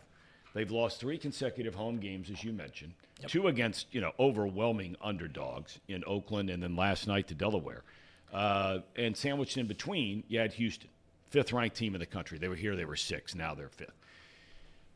You could make the argument, even with their wins this season, two of their better played games this year came against the top two of the top five teams in the country. They played at Purdue, which they competed there. There's no doubt about that. They didn't win, but they competed, and they certainly. Uh, th- that Houston game was a fascinating game because you know if you watched it, and I watched a ton of it. You know, Houston, you know, jumps out to like a 16 to four lead, and then X gets back within one or two. Right, even takes a lead, one or two. Then Houston goes on another big run, and they get up 12 or 14, and you think, okay, here we go. They're going to blow them out, and then wham, Xavier's right back. This is the kind of game to me, the crosstown shootout. We're going to talk a lot more about it this week. This is a kind of game to me that I would not be surprised to see Xavier play their best basketball in this game. That's uh, kind of who they've been for a long time. Thom, if you have any source of pride in, in your home arena, if you have any pride in, in, in your program, then yeah, you've, you've got to show out for this game. You, you talk about the Houston and the Purdue game for, for the Xavier Musketeers. Listen, college basketball, we're about a month into it, and the two most impressive performances this year were those losses Yeah. to Houston and Purdue. They Purdue. were great. They were great. Uh, I mean, across the country. I mean, don't, don't talk about uh, They'll Kansas talk about those UConn. losses all year long. Right. Those are those are impressive performances against Houston. But but seriously, um, you know when you got teams that when you got players that are new, it's it's hard to sometimes get them to to show out for these Delaware games, for these Oakland games, and and people can say whatever they want. Sean Miller can say that there's no bye games. You got to win games when you're at home and are 13 point uh, favorites. You got to win those games, but it's not hard. It really isn't hard to get young players, inexperienced players, to get up for you know big atmospheres. Going to Mackey Arena and playing number one team in the country in Purdue, that's not hard to get up for it because you know it's at stake. When you're welcoming the number five team in the country in the Houston Cougars, that's not hard to get up for. You know it's at stake. When you're playing your crosstown rival, a rival that you haven't lost to in how many years, Elliot? I don't know. A lot, a lot. When you haven't lost I lost think at it's home, five. I don't know. when you haven't lost at home to that to that. team in 22 years, you know what's at stake. So yeah, if, if Four years. Four years is what it is. it's Four, been it's five. yeah Yes. yeah COVID since COVID they haven't won. Um, but yeah, they know what's at stake. They're going to come up. They're COVID they're going to play. This is a don't. really long-winded say, uh, way of saying that Xavier's just trash. They're, they're, they're- Xavier is not good at basketball this year. It, it, we can say whatever we want, polish it however you want, do whatever you want. but Right. the fact of the matter is, if you No take one's- Xavier's name off the uniform and you put him in a Mount St. Joe's uniform, then uh, then we'd be, be basically be on the same page this how year. How disrespectful! Boy. How disrespectful. They're terrible. How about that? They are terrible. What would There- it- there's nothing left to say about it. So if Xavier Last- wins on Saturday, There's what really would that nothing make you left see? to talk about. I mean, What if we want to make sit you here and talk about the What would crosstown shootout, see? let's talk about it. I mean, what is there to talk about? One team Xavier wins. The fact of the matter is this: it's simple. Listen, there's one team that's that's going like that. There's one team that's going like that. It's not hard to figure out. Whether Xavier will rebound, I don't know. But I do know this. If you're going to give Sean Miller all the credit for, for taking a team over that was Travis Steele's guys last year and resurrecting them and going out to the portal and getting a couple guys, then you can also say the opposite. I mean, he's been there. There's transfer portal. I, I don't want to hear the excuses of uh, this, that, and the other. Yeah. Okay? At I the end of the day, this Xavier team should not be this bad. Okay, but but but in fairness, okay, Yeah. in fairness, You're, you're right. two of the, I would say their best two, Two of their best three players. and, and he would say two of the best three. I still say their best two players, and this would be based on what they've actually done on the floor. I think Claude's going to have a big year, but what they've done on the floor in their careers, their two best players are not playing at all this year. Mm-hmm. They're playing Delaware. Well, I, I mean, I what the hell are we I talking The. Blue Hens. They've, The they've, fighting they've lost Hens. to Delaware Hens. th- at home, by the way. I mean, they play off to Delaware at home. And, and and what was the other team they just lost at home to? The Oakland Grizzlies. the Oakland Grizzlies. That everyone's telling me how great they are, and they're picked to finish fourth in the Horizon. It's a tough league. Uh, so listen, I, I I'm all for giving people praise when they deserve praise, but to Yeah. polish this up and sit here and say that you don't have any leadership in the locker room, this, that, and the other, you just don't have great basketball players. Call it what you want. Call it what you want. Yeah. You don't have good leaders. What the hell does that even mean? You, you mean to tell me you need great leadership to beat. Delaware? You could roll out a basketball in Kansas and, and Bill Self and the rest of the staff, and same with goes with other places, and literally say, hey, the five worst toxic players we got, let's send them out there for 40 minutes and they're going to beat Delaware. You know why? Because they're just better basketball players. You can sit here and blame kids all you want. I don't buy it. If you want to say he's calling his team out, he's trying to get them fired up, go ahead. He did it against Oakland too. It's not going to work. He has bad basketball players. Go get better basketball players. And I don't understand all the uh, the people in the chat saying it's more Cincinnati sports hate and all that kind of stuff. And They no wonder Sean Miller sports. won't come on. And you know, look, guys, you know we, we say it all the time. When you know, I'm not going to go as far as maybe Trace did to say that you know they're like done because I do think Miller is a phenomenal coach, and I think he'll find a way to bring this group moving forward to be a competitive team. Now, will it be as competitive as last year trip to the Sweet 16? No, it won't be. It won't be. I think that's safe to say. But getting them into the tournament, that would be a good thing, I think, for them this year. That would be a major step for Wes Miller because they haven't been there in the last couple of years. Not since he's taken over as head coach from Mick Cronin. So, you know, look, they they they clearly uh, have some issues. They've shown at times that they can be highly competitive, and then they've shown at times, like last night. Miller said after the game, he said, "You know," he said, "I." He didn't use the word. And I want to make sure you hear me now. He did not use the word quit. He never used that word. But he used every word in place of the word quit. He said our will and our passion and our drive and our confidence just completely shut down. Said we got dominated up front, 45 points in the paint. Delaware shot 56% from the field in the second half. Xavier turned the ball over 17 times. They blew, what, a nine or a 10 point lead in that game? Something like that? Yes, I'm not sure. So, you know, look, he was really upset last night. Uh, and, and I always at least admire when, when coaches come on and just say, you know what, th- th- this is just brutal. I don't know what else to say. I, the turnovers last night were brutal. So I watched the game um, because I support local Cincinnati sports, and I even bet on Xavier. So that just sho- shows how much of a fan I am. Uh, I was watching the game. Thom, do you know how many points they scored off turnovers? The Delaware Blue Hens. Yes, they scored 30. 30 points off turnovers. Yes. They were just kicking the ball around. I don't know what the hell was going on with Xavier yesterday. It was a bad game. I guess you can chalk it up to a bad game, bad bad week and a half or so. I don't know, but it's not good. I think Trace is right to a degree. I don't. I, I at some point a team's just not very good. And, and could Sean Miller win a couple games here in conference play? Yeah. It, just like the Delaware Blue Hens and the Oakland Grizzlies can beat Xavier on their home court, Xavier can certainly upset some of these Big East teams. So the season by no means is over, but it, it's unlikely that beginning. it's unlikely that this team can put together a uh, tournament tournament caliber season. I do believe, however, that, uh, that, that they can win this game this weekend. Oh, they 100%. Oh, wait a minute. I want to make it very clear. And, and again, Oh, they're terrible. What are you talking No, about? I'm not going down that road. You want me to I- do it? I'll do it for you. Xavier will not beat UC. Okay. Yeah, I mean, right, that's that's it what we've said. seen. That's That's what what Let it it we've seen. so let it be done. You watch the watch the play on the court. They they ha- they they have no shot, do they, Trace? I'll tell you again. You want me to do it? I'll do it. You, you sit here and you you want to. Like, it's just like the TCU thing. It's the same. It's the same concept. You get this notion of all this UC is nostalgia. very this similar to nostalgia, Georgia blah, blah, football. blah. I'm just saying. I'm just saying that all you Very all similar. you can reconcile about w- saying one team could have have a chance of beating another team is a bunch of basically uh, things that are unqu- unquantifiable, which is. Oh, the mystique of Cintas. Well, it was a real mystique against Cintas against Delaware and Oakland. I mean, uh, hell, you nobody walks into the Cintas and walks out with a win there. Well, Delaware just did it, and Oakland just did it in the past week. So, Yeah. if UC loses this game, I'll say it right now. I'll shut up forever about the whole Xavier thing. Maybe they have a, a, a beautiful mystique over there with this rivalry. I'm not saying they're going to get pounded because maybe they'll have some pride, but they're not going to beat UC. Okay. UC's look good. Tell you who else has looked good. Uh, you know, we were talking about the Big East. Uh, I'm not sold as as many other people are in the Big East this year. I think you're really top heavy. Uh, UConn looks unbelievable. I mean, they lose three starters. They lose four top scorers from a national championship run a season ago. And man, Hurley has got it going on again. If you watch them against North Carolina that second half last night, they are really good.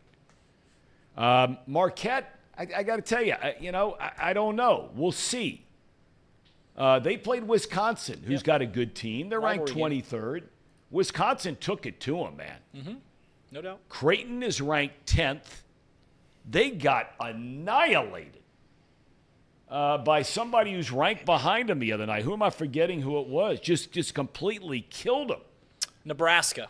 Yeah, and I mean, I'm Oh no no no, my bad. They just lost to Colorado State last week. Colorado State by 26, I think, something like that. They they lost by 21. 21. Okay.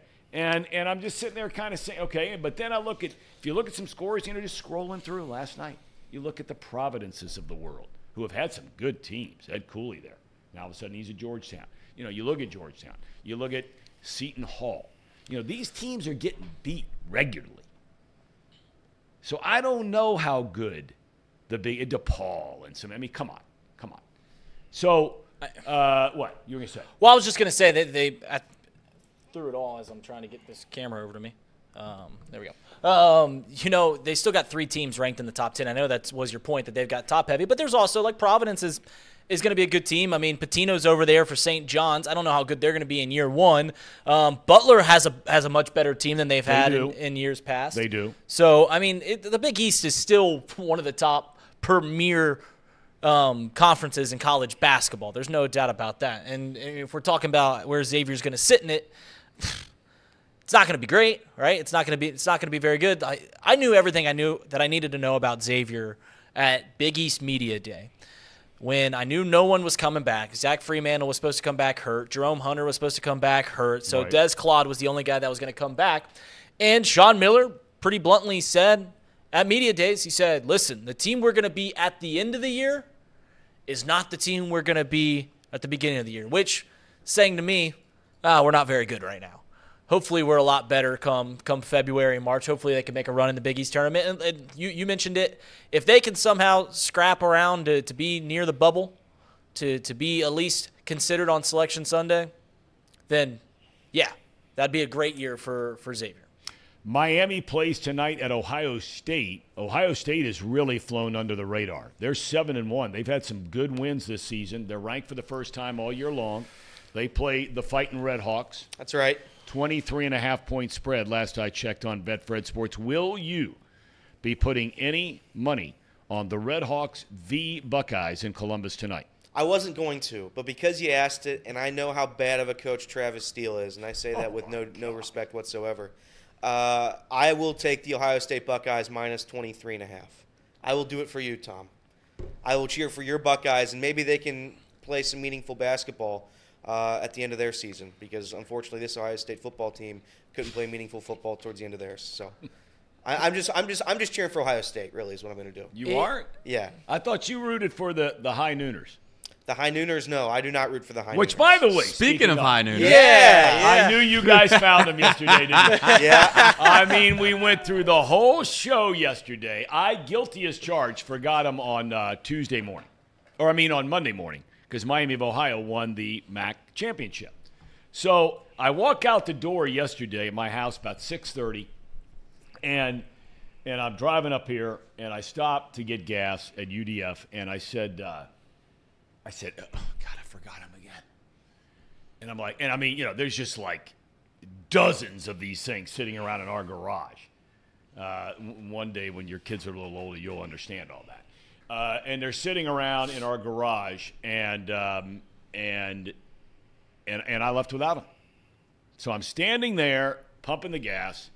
It's about 32 degrees. It's raining, and I'm standing right down the road down here, right down the road, right where you get off. I think it's a Fairfield Middletown exit there, right by the big water tower where there's a UDF right there. I go there every morning.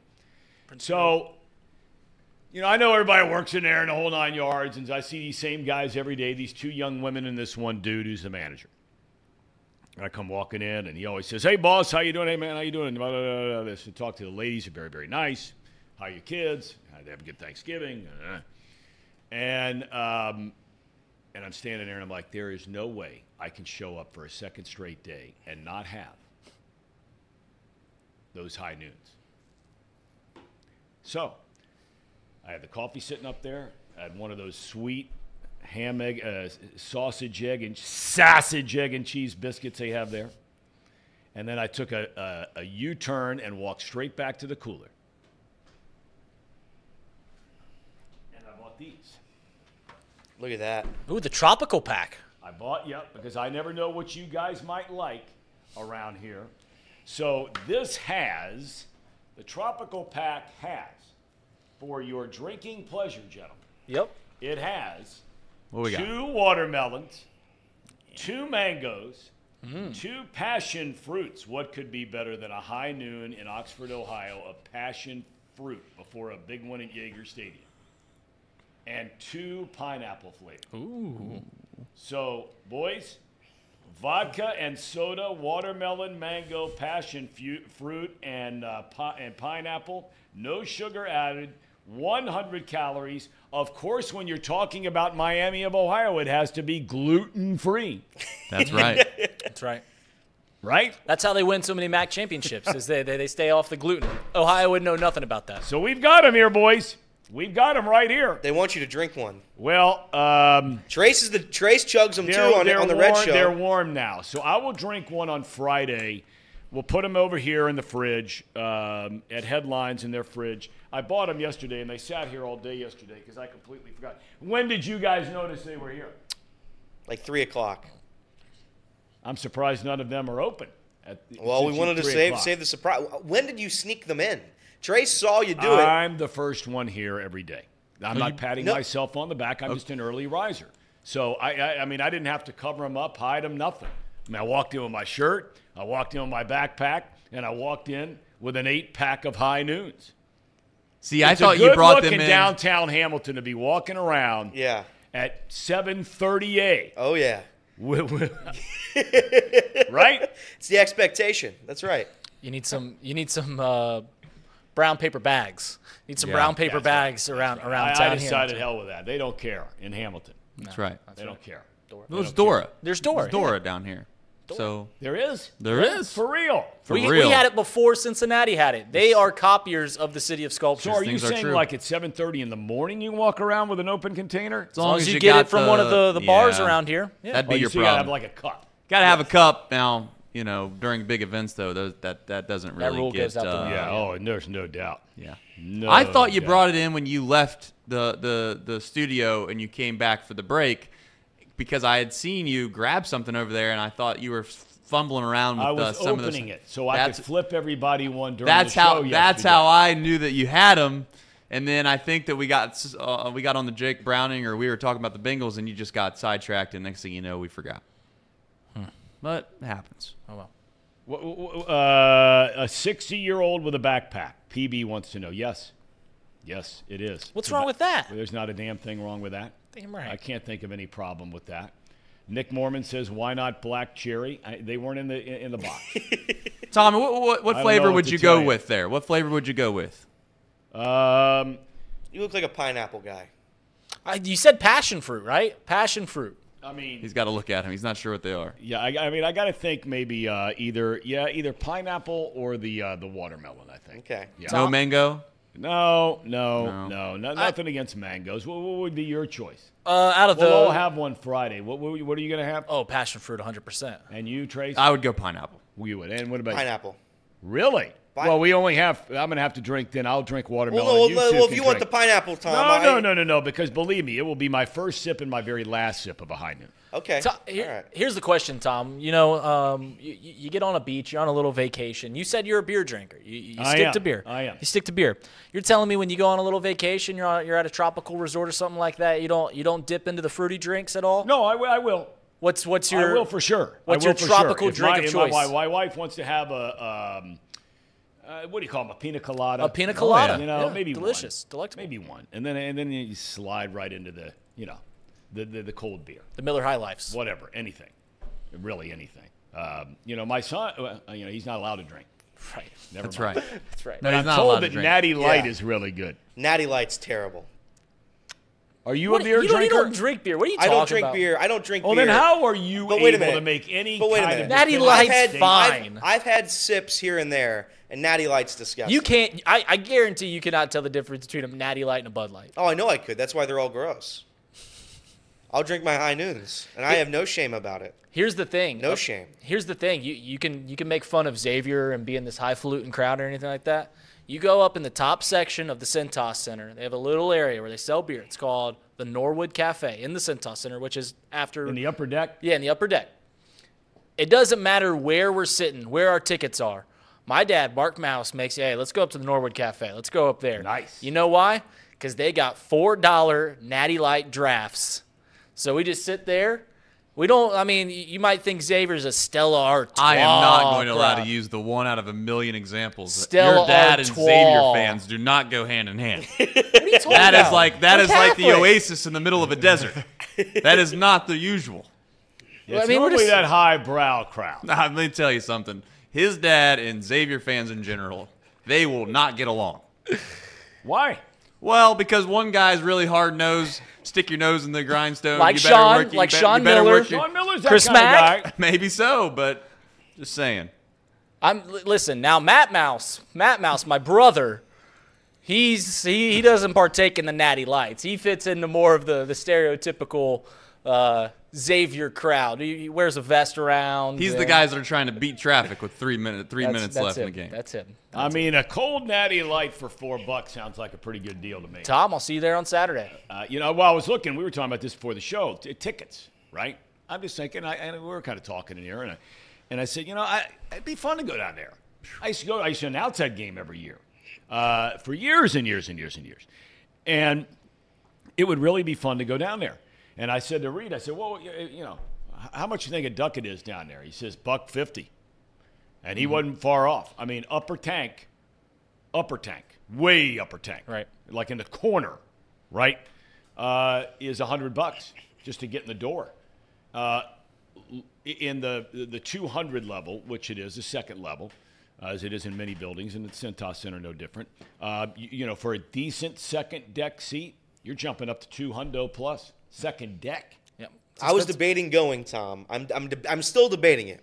Getting a ticket, or are you Getting, I, I'm debating pulling going. some strings? Uh, I, I will not pull strings. My poor friend, uh, my, everybody knows him. His name is Zach. His dad gets tickets to Cintas through his company a lot, and he had an option to go to this game, but he says he couldn't take the misery of losing, so he chose a different one. Uh, that's that's where UC fans are right now. I'm debating going because this seems like the one chance since like 2004 that we have a chance to win this this this basketball game. So if it costs $150 to get in, and I will credit Cin- the, the Cintas Center. It is a, it is a good place to watch Yes, a basketball it game. There's That's really good. not a bad seat. I've been up in the upper tank. Yeah, uh, good. and really you can sit all the way back up against the wall, Right. and it's a, it's a damn good seat.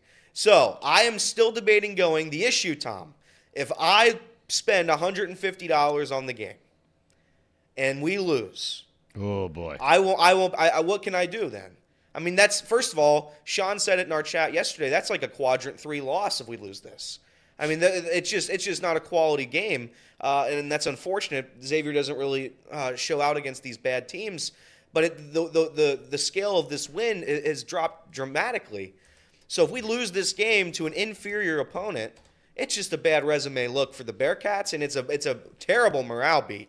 Terrible morale beat. Thom, would you? Uh, we'll go around. The, would you think most UC fans would rather beat Kansas on the road, who maybe they're ranked one or two, whatever they are, or win in Cintas? Oh, I, there's no doubt. Cintas. No doubt. Kansas is Kansas. And if you beat them during the regular season, it would be unbelievable. But you're not there to celebrate it and kind of bragging rights because you're not hanging out probably with a lot of Jayhawks fans unless you're spending time at the Fowler House. Uh, Elliot, what would you choose? What would I choose between what again? If if you could say right now you're guaranteed to win against Kansas and or Xavier, you play Kansas one time, I believe it's in Kansas and then It is. Lawrence. Um, you you're obviously playing Xavier on the road as well. If you're guaranteed one win, which one would you take? Xavier. Yeah. I, I think that'd be 90 plus percent I would I, I would want Xavier. because it's been so long, Mm-hmm. especially beating him there. Yeah, and it's and, and and again, I would love to beat Kansas, but realistically, I don't expect the University of Cincinnati to beat uh, Kansas and Phog Allen Fieldhouse. I just don't. I don't think that. Well, that's not the question. That, that's part of the question. I, Like, you get it's a guar- more- it's you get a more- No, I know guaranteed the win. question. I, I'm aware of what the question Yeah, is. and like from a tournament resume standpoint, right? you It could- you- obviously you- would be better to, to beat Kansas. Yeah, no doubt. You're gonna you're gonna get the benefit of the doubt of, of saying, hey, you might be on the bubble, but you did beat Kansas and Lawrence versus. yeah, but we haven't oh, beat, we beat we beat. we haven't beaten Xavier in so long. I just want to win. Yeah. I don't. Care. Well, I was just asking that question because there was a debate last year of of uh, of there was a debate that that someone said they would rather beat UConn than UC. That that did that that was a thing. That's a terrible take, and I wasn't going to bring this up until you just said that. There was somebody who worked here, Thom. I don't, I don't remember his name. He worked here and he quit. He's the biggest Xavier fan I've ever met. And since leaving this job, Xavier's really struggled. And I think you could argue that there's starting to be a curse, right? Is it the BLP curse? Is that what we're going to call it? Everett was bringing it up in the chat. Oh, boy. 1831 curse. Eight. Oh, yeah, yeah. I think. Listen, I don't know. I'm not Oh, going to sit here and say there is for sure, but you got to wonder where oh, they lose to Oakland at home, Delaware, the Blue Hens Both tough tough games. at home. And Both not only, uh, you know, now I'm escaping who you're talking about here. I, I'm drawing a blank. Yeah, on- so am on I. You know, it's hard to remember. We've had a lot of people kind of in and out the door here, but especially over the last year or so. but, um, and probably a few more who should be shown the door. But, but having said that, me included, uh, having said that, um, you know, I think to myself, not only if I'm thinking about the same dude, not only has this happened, I think this guy is on the payroll at Xavier. really? I'm Really? quite sure that his paycheck comes from Xavier University. Am I wrong on that or right? I don't know if it all comes from there, speculative. Thom. But I- you, I don't know. think it's I speculative. don't know. I don't know. I don't know. I don't think so. they did hit a half court shot though last night. Did you see that, That was cool. The fan hit the half court Yes. shot. What do you win? Uh, I, if it's, it's Xavier, it's probably Free car uh, wash or something? Yeah, I think it's a couple a couple vests. Like just a couple they get they get to go to vests that all the Xavier Team fans shop. wear around there. Yeah, It's a well- trip to the team shop. Big yeah they league. get to go to Sunday mass. Gotcha.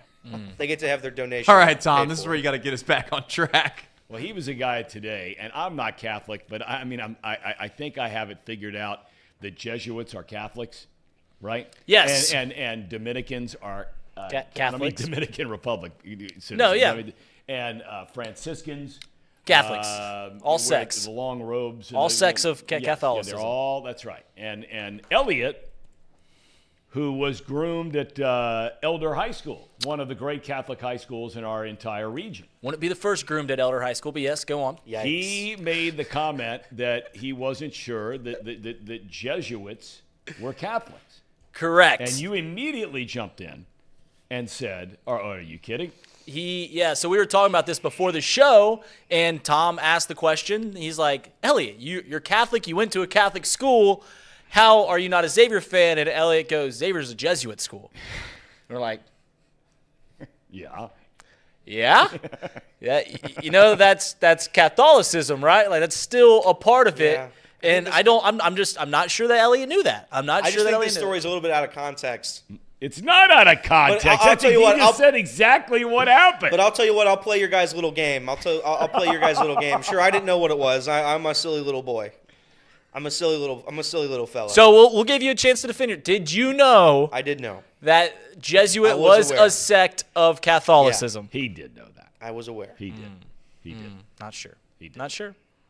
All right, we got 15 minutes left here in the program. Are there any things I'm missing that we're doing today? Uh, we're going. So we have the free box lunch. Um, we do not. Sorry, get this camera on me. I'm still learning. Still learning these keys. You're, Um, you, you've had a good day today. Um, we will not have Reed's top five because I have to do this. We'll do that tomorrow as long as Casey's back. Um, and we do not have the stink list today.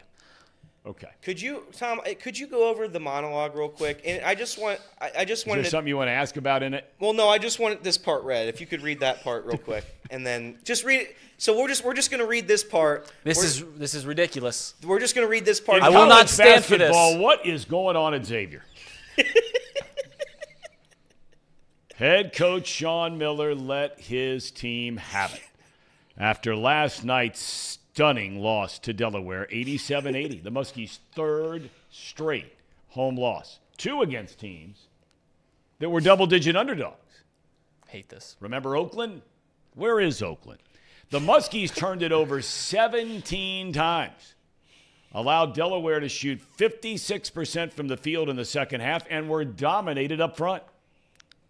Miller said his team lacks passion and the will to win. Next up, crosstown shootout against the unbeaten 7 0 UC Bearcats. It- Does that cover it? Yeah, that gets it. That get that gets it. Listen, I'm not going to stand for this. I'm not. Listen, we we, we do this show. I, I we can't be a is so Cincinnati easy. sports show. And I mean, can you imagine being like an FCC or as- an Xavier fan and, and just hear all of the, all the bad things that are said on this show about those two programs, that, that that franchise and that program? I I have never said a bad thing about any Cincinnati sports team. So I will not stand here You- on this show, produce Oh, this show, Lord. and let we, let's do our little ha-has and our little giggles about the Xavier Musketeers because they lost to a blue blood in the Blue Hens. Well, you and your guy are on the same page on this one. Your guy, Mouse Cop, he is taking tremendous, tremendously hard this Xavier talk today, and no one in here is bashing them, No. except for maybe Trace. We're Yeah, doing, I we're think doing, I- we're I doing I giggles and ha-has, and we're getting all our ba- little I wanna be jokes clear, in. Listen, bashing. get all your jokes in. It's funny, right? Xavier lost to See, Delaware. this is why I'm not doing it because I think X can win the game. Xavier lost Okay, but- to Delaware and the Oakland Grizzlies. Where's Where's Oakland at? California. But I'm still wondering. Somebody in the chat said coming this Saturday, there's a big game at the Cintas Center, and heaven forbid the Muskies go in there and be and be favored on Betfred Sportsbook. This is the Xavier Super Bowl. This is. Xavier Super Bowl that happens in the Sweet 16.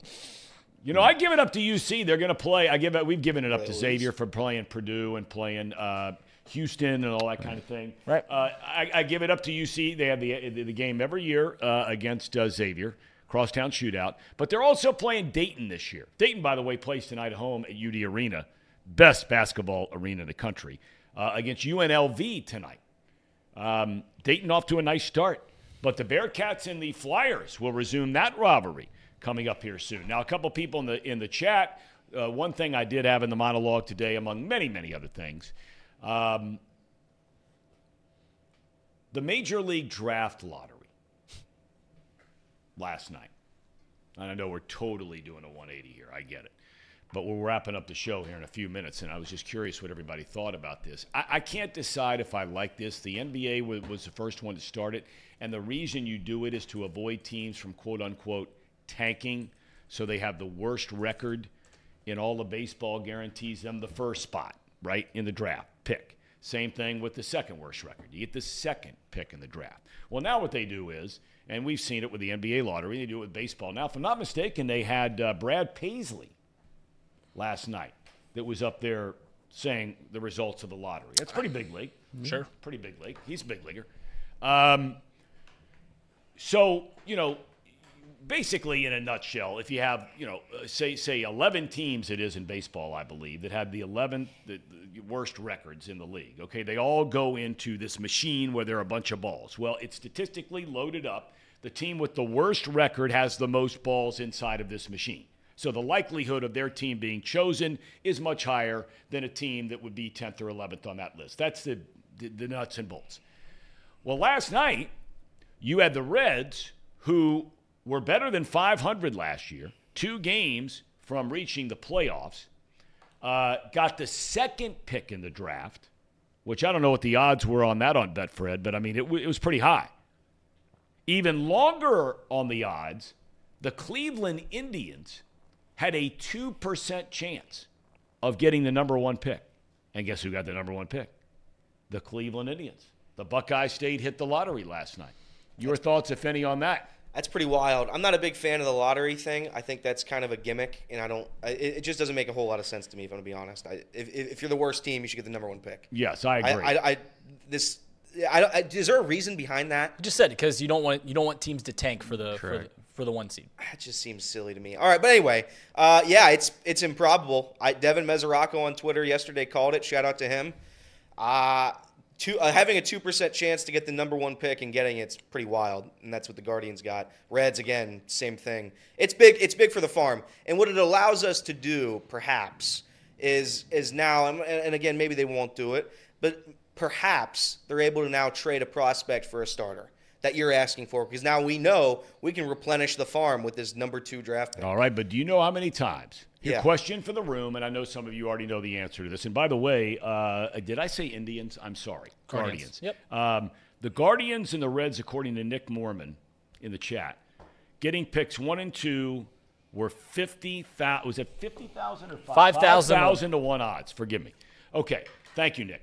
Um, where was I going? okay. Question Have the Reds ever had the number one pick overall in the draft since the draft, Major League Baseball draft started in 1965? Have they ever had the number one pick? Yay or nay? Bounce around the room. I don't believe they have. They've had the number two pick a couple of times in recent memory because Hunter Hunter Greene and uh, Nick Senzel were both second overall picks, but I don't believe they've ever had the number, one. Number one, or no? No. Number one or no? No, they have not, and that's the answer. They've had three times they've been the number two pick. Kurt Stillwell, who many of you that watch this show will not remember him. Him and he was a shortstop, kid out of California, phenomenal player, uh, uh, prospect. Let's put it that way. Ended up having a good career, just wasn't much of a hitter. And one of the greatest decisions ever made in the history of the Cincinnati Reds franchise. Kurt Stillwell and Barry Larkin were one draft separated from one another, both number one picks. Um, and the Reds had to make a decision which one were they going to keep and which one were they going to trade once they both got to double A, triple A. Who's the long term answer? And both were having really good minor league careers. Stillwell, Larkin. They traded Stillwell, kept Larkin. And then the other two, number two overall, you just mentioned it Nick Senzel out of Tennessee, Hunter Greene um, out of uh, high school in California. Um, what was that, five, six years ago now? Let's see how well you know your Reds history. Who was who was Kurt Stillwell traded for? Who did the Reds get in get in return? I want to say they traded him to Kansas City. Correct. Um, One name has had some success here with the Reds. Golly day. I was around for that. Um, who was it? Danny Jackson. Yeah, oh, that's success. Guy was 23 and 8. Should have won the Cy Young in 1988. And- 23 and 8. You should have seen that cat that year. That was the best season a Red starting pitcher has had in the last, I don't know how long. It might go down as the single greatest year a starting pitcher for a Cincinnati Reds team has ever had in 1988. Danny Lynn Jackson, 23 and 8, ERA in the twos, led the league in innings pitched, led the league in complete games, led the league in shutouts, but did not win the Cy Young Award. Any idea why? Uh, 1988, uh, Orel Hershiser set the record for consecutive You're the man, Reed. You're the man. consecutive You're the uh, man. innings pitched without a giving up a run. You're the man. That's pretty impressive. And the Dodgers won the World Series. Yep, they won the But pennant, yes, won the World that's, Series. that's the reason why he did not win the Cy Young that way. You were getting ready to say something else, though. Oh, the other guy they traded for, they ended up never playing for the Reds, was uh, Angel Salazar, who There we go. Was a shortstop for like the Expos and stuff like that. But your point about okay, now does this mean you can do it? Okay, you know, is this going to be one of those? The kid Trace, you mentioned that they drafted last year out of LSU, pitcher, major league ready, allegedly. Or you said it the other Rhett day. Lowder, yep. Yeah, right. Okay, so you know, sometimes you know. Most teams like going the college route a little bit more. Some go the high school route. If you're going to go the high school route, then that would immediately have nothing to do with you being able to trade away a guy now because it's going to take him a little while to get here. Yep. Unless you're drafting Ken Griffey Jr. and Ken Griffey Jr. ain't waiting until the second pick. Uh, even Hunter Greene, had he not gotten hurt, it would have been a number of years before he got to the big league. He's a number two pick overall. Um, but if they go with a college guy, you might be onto something there. There's a chance. Nothing's guaranteed. Like that's the Yeah, thing about the yeah. MLB draft. It's tough. It's right? getting better. It, it, It's it better. definitely is getting It's- better. it's I better. made a take uh, a while back that, that obviously a guy that we both know was on my case about. Um, I had made the said that it was basically just kind of uh, you know crapshoot. yeah, Was the word for you lack, used. for lack for lack of a better term. Uh, the draft is just a crapshoot at this point. point, and it's it, it has gotten significantly better. Obviously, uh, whether it be analytics, whether it be just the, the the the ability to be able to get metrics on guys versus back in the day, that certainly wasn't the case. Drafting has gotten significantly better. Um, I look back at like the last 10 years, Thom, of the second overall pick in the draft, and it's about 50-50. It's about 50-50 on whether or not they they get to the big leagues, and then from there, it's about 25% whether or not they're an actual impact player or not. The most notable two guys that came Chris of the Bryant second was one overall right? pick, um, which I didn't go back. Maybe that would have been the, the year before I looked. But long story short, uh, Bregman was the was the Mm-hmm. uh, 2015, I believe, and then Bobby uh, Bobby Witt Jr. was the second overall pick Mm-hmm. as well. But again, you always have the sprinkled in guys of, and, and I'm not trying to kill Nick Senzel, but and, and and you could make the case that Nick Senzel could have been a a legitimate big time superstar if he didn't get hurt. So who knows? I mean, I'm not trying to, but my point is, Bregman versus Nick Senzel, a little bit of a drop off. Just a bit. So it's just Just a bit outside. I don't get excited. Am I? I'm not saying I'm not bad. Like obviously, I'm well. I'm known for Chatterbox Reds, et cetera, et cetera. I just don't get excited about the draft. I don't either. There's nothing about it that really gets me going. Nope. There's nothing that makes me think, wow, oh man, they got the two pick versus the eighth pick. It's like I don't know. Sometimes you get lucky and you get the eighth pick. Like and even the NFL. I mean, the NFL draft sometimes. I mean, the the Texans. You could argue if the Texans had the first overall pick, they would have taken Bryce Young instead of C.J. Stroud. Now, whether or not those two guys, but point is, is sometimes guys fall to you that end up being a miracle, and it just you just got lucky because you didn't get the chance to pick. So I just re- don't get excited about it. the reason that the MLB draft and they they tried to market it hard, they try to make it a bigger deal than it is because they see the success that the NFL draft has and the NBA draft has. But the reason that the MLB draft will, will never me- mean that much to casual fans is because you don't get to see the instant impact of the player. Like you can draft a guy first overall, best prospect that the sport has seen in a decade. Well, he's not going to play for the team for about two years, Yep. so it's there's just not that immediate gratification of oh you got Bryce Harper, you've already got an all-star outfielder that can plug in your lineup tomorrow. Well, and the other thing about it, you're you're spot on. And the other part about it is, is you really don't see these guys play unless it's a college guy, you know, pitching in the College World Series. I mean, you really got to be a baseball fan to watch college baseball in the regular season. I mean, you got to be pretty hardcore. So, you know, whereas the college guys, by and large, every single cat that's drafted in that first round, you know who he is, where he played college football, and you watch Correct. him play a lot of games. All right, we got a uh, what? What do we say our uh, cherry got a on song. top is today? Oh, now set it up for us, please. Yeah, so this is one of the best Christmas songs in the history of Christmas songs. And you really mean this? I really mean this it. isn't some bit. No, it's no bit. I don't have bits, Thom. I'm, You I'm a very serious person. Uh, this is called Dominic the Italian Christmas Donkey. I never heard it. So now we were injecting Italian. He's an Italian Christmas donkey. That's his shtick. All right. This is not going to get us in. age- I've been in trouble already. I don't I- need a repeat. this will not get you in trouble. Everybody sing it. Everybody sings this song. I can't wait to hear this. Brought to you by UDF. The dulcet tones of Lou Monte.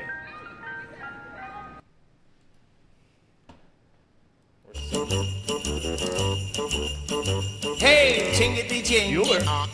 It's Dominic the donkey. Jingity jing.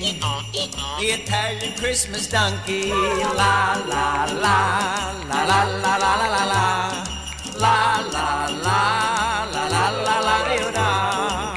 I like this. Here we go. Here we go.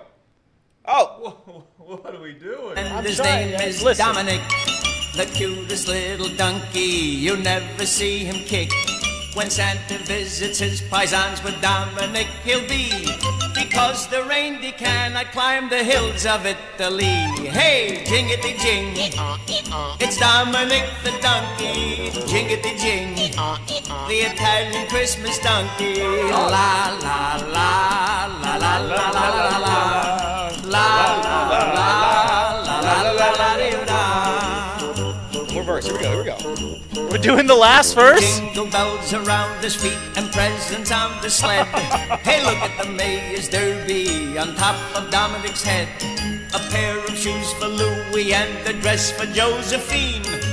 The label on the inside says they're made in Brooklyn. Hey, jingity jing, it's Dominic the donkey. Jingity jing, Yeehaw, yeehaw. Italian Christmas donkey.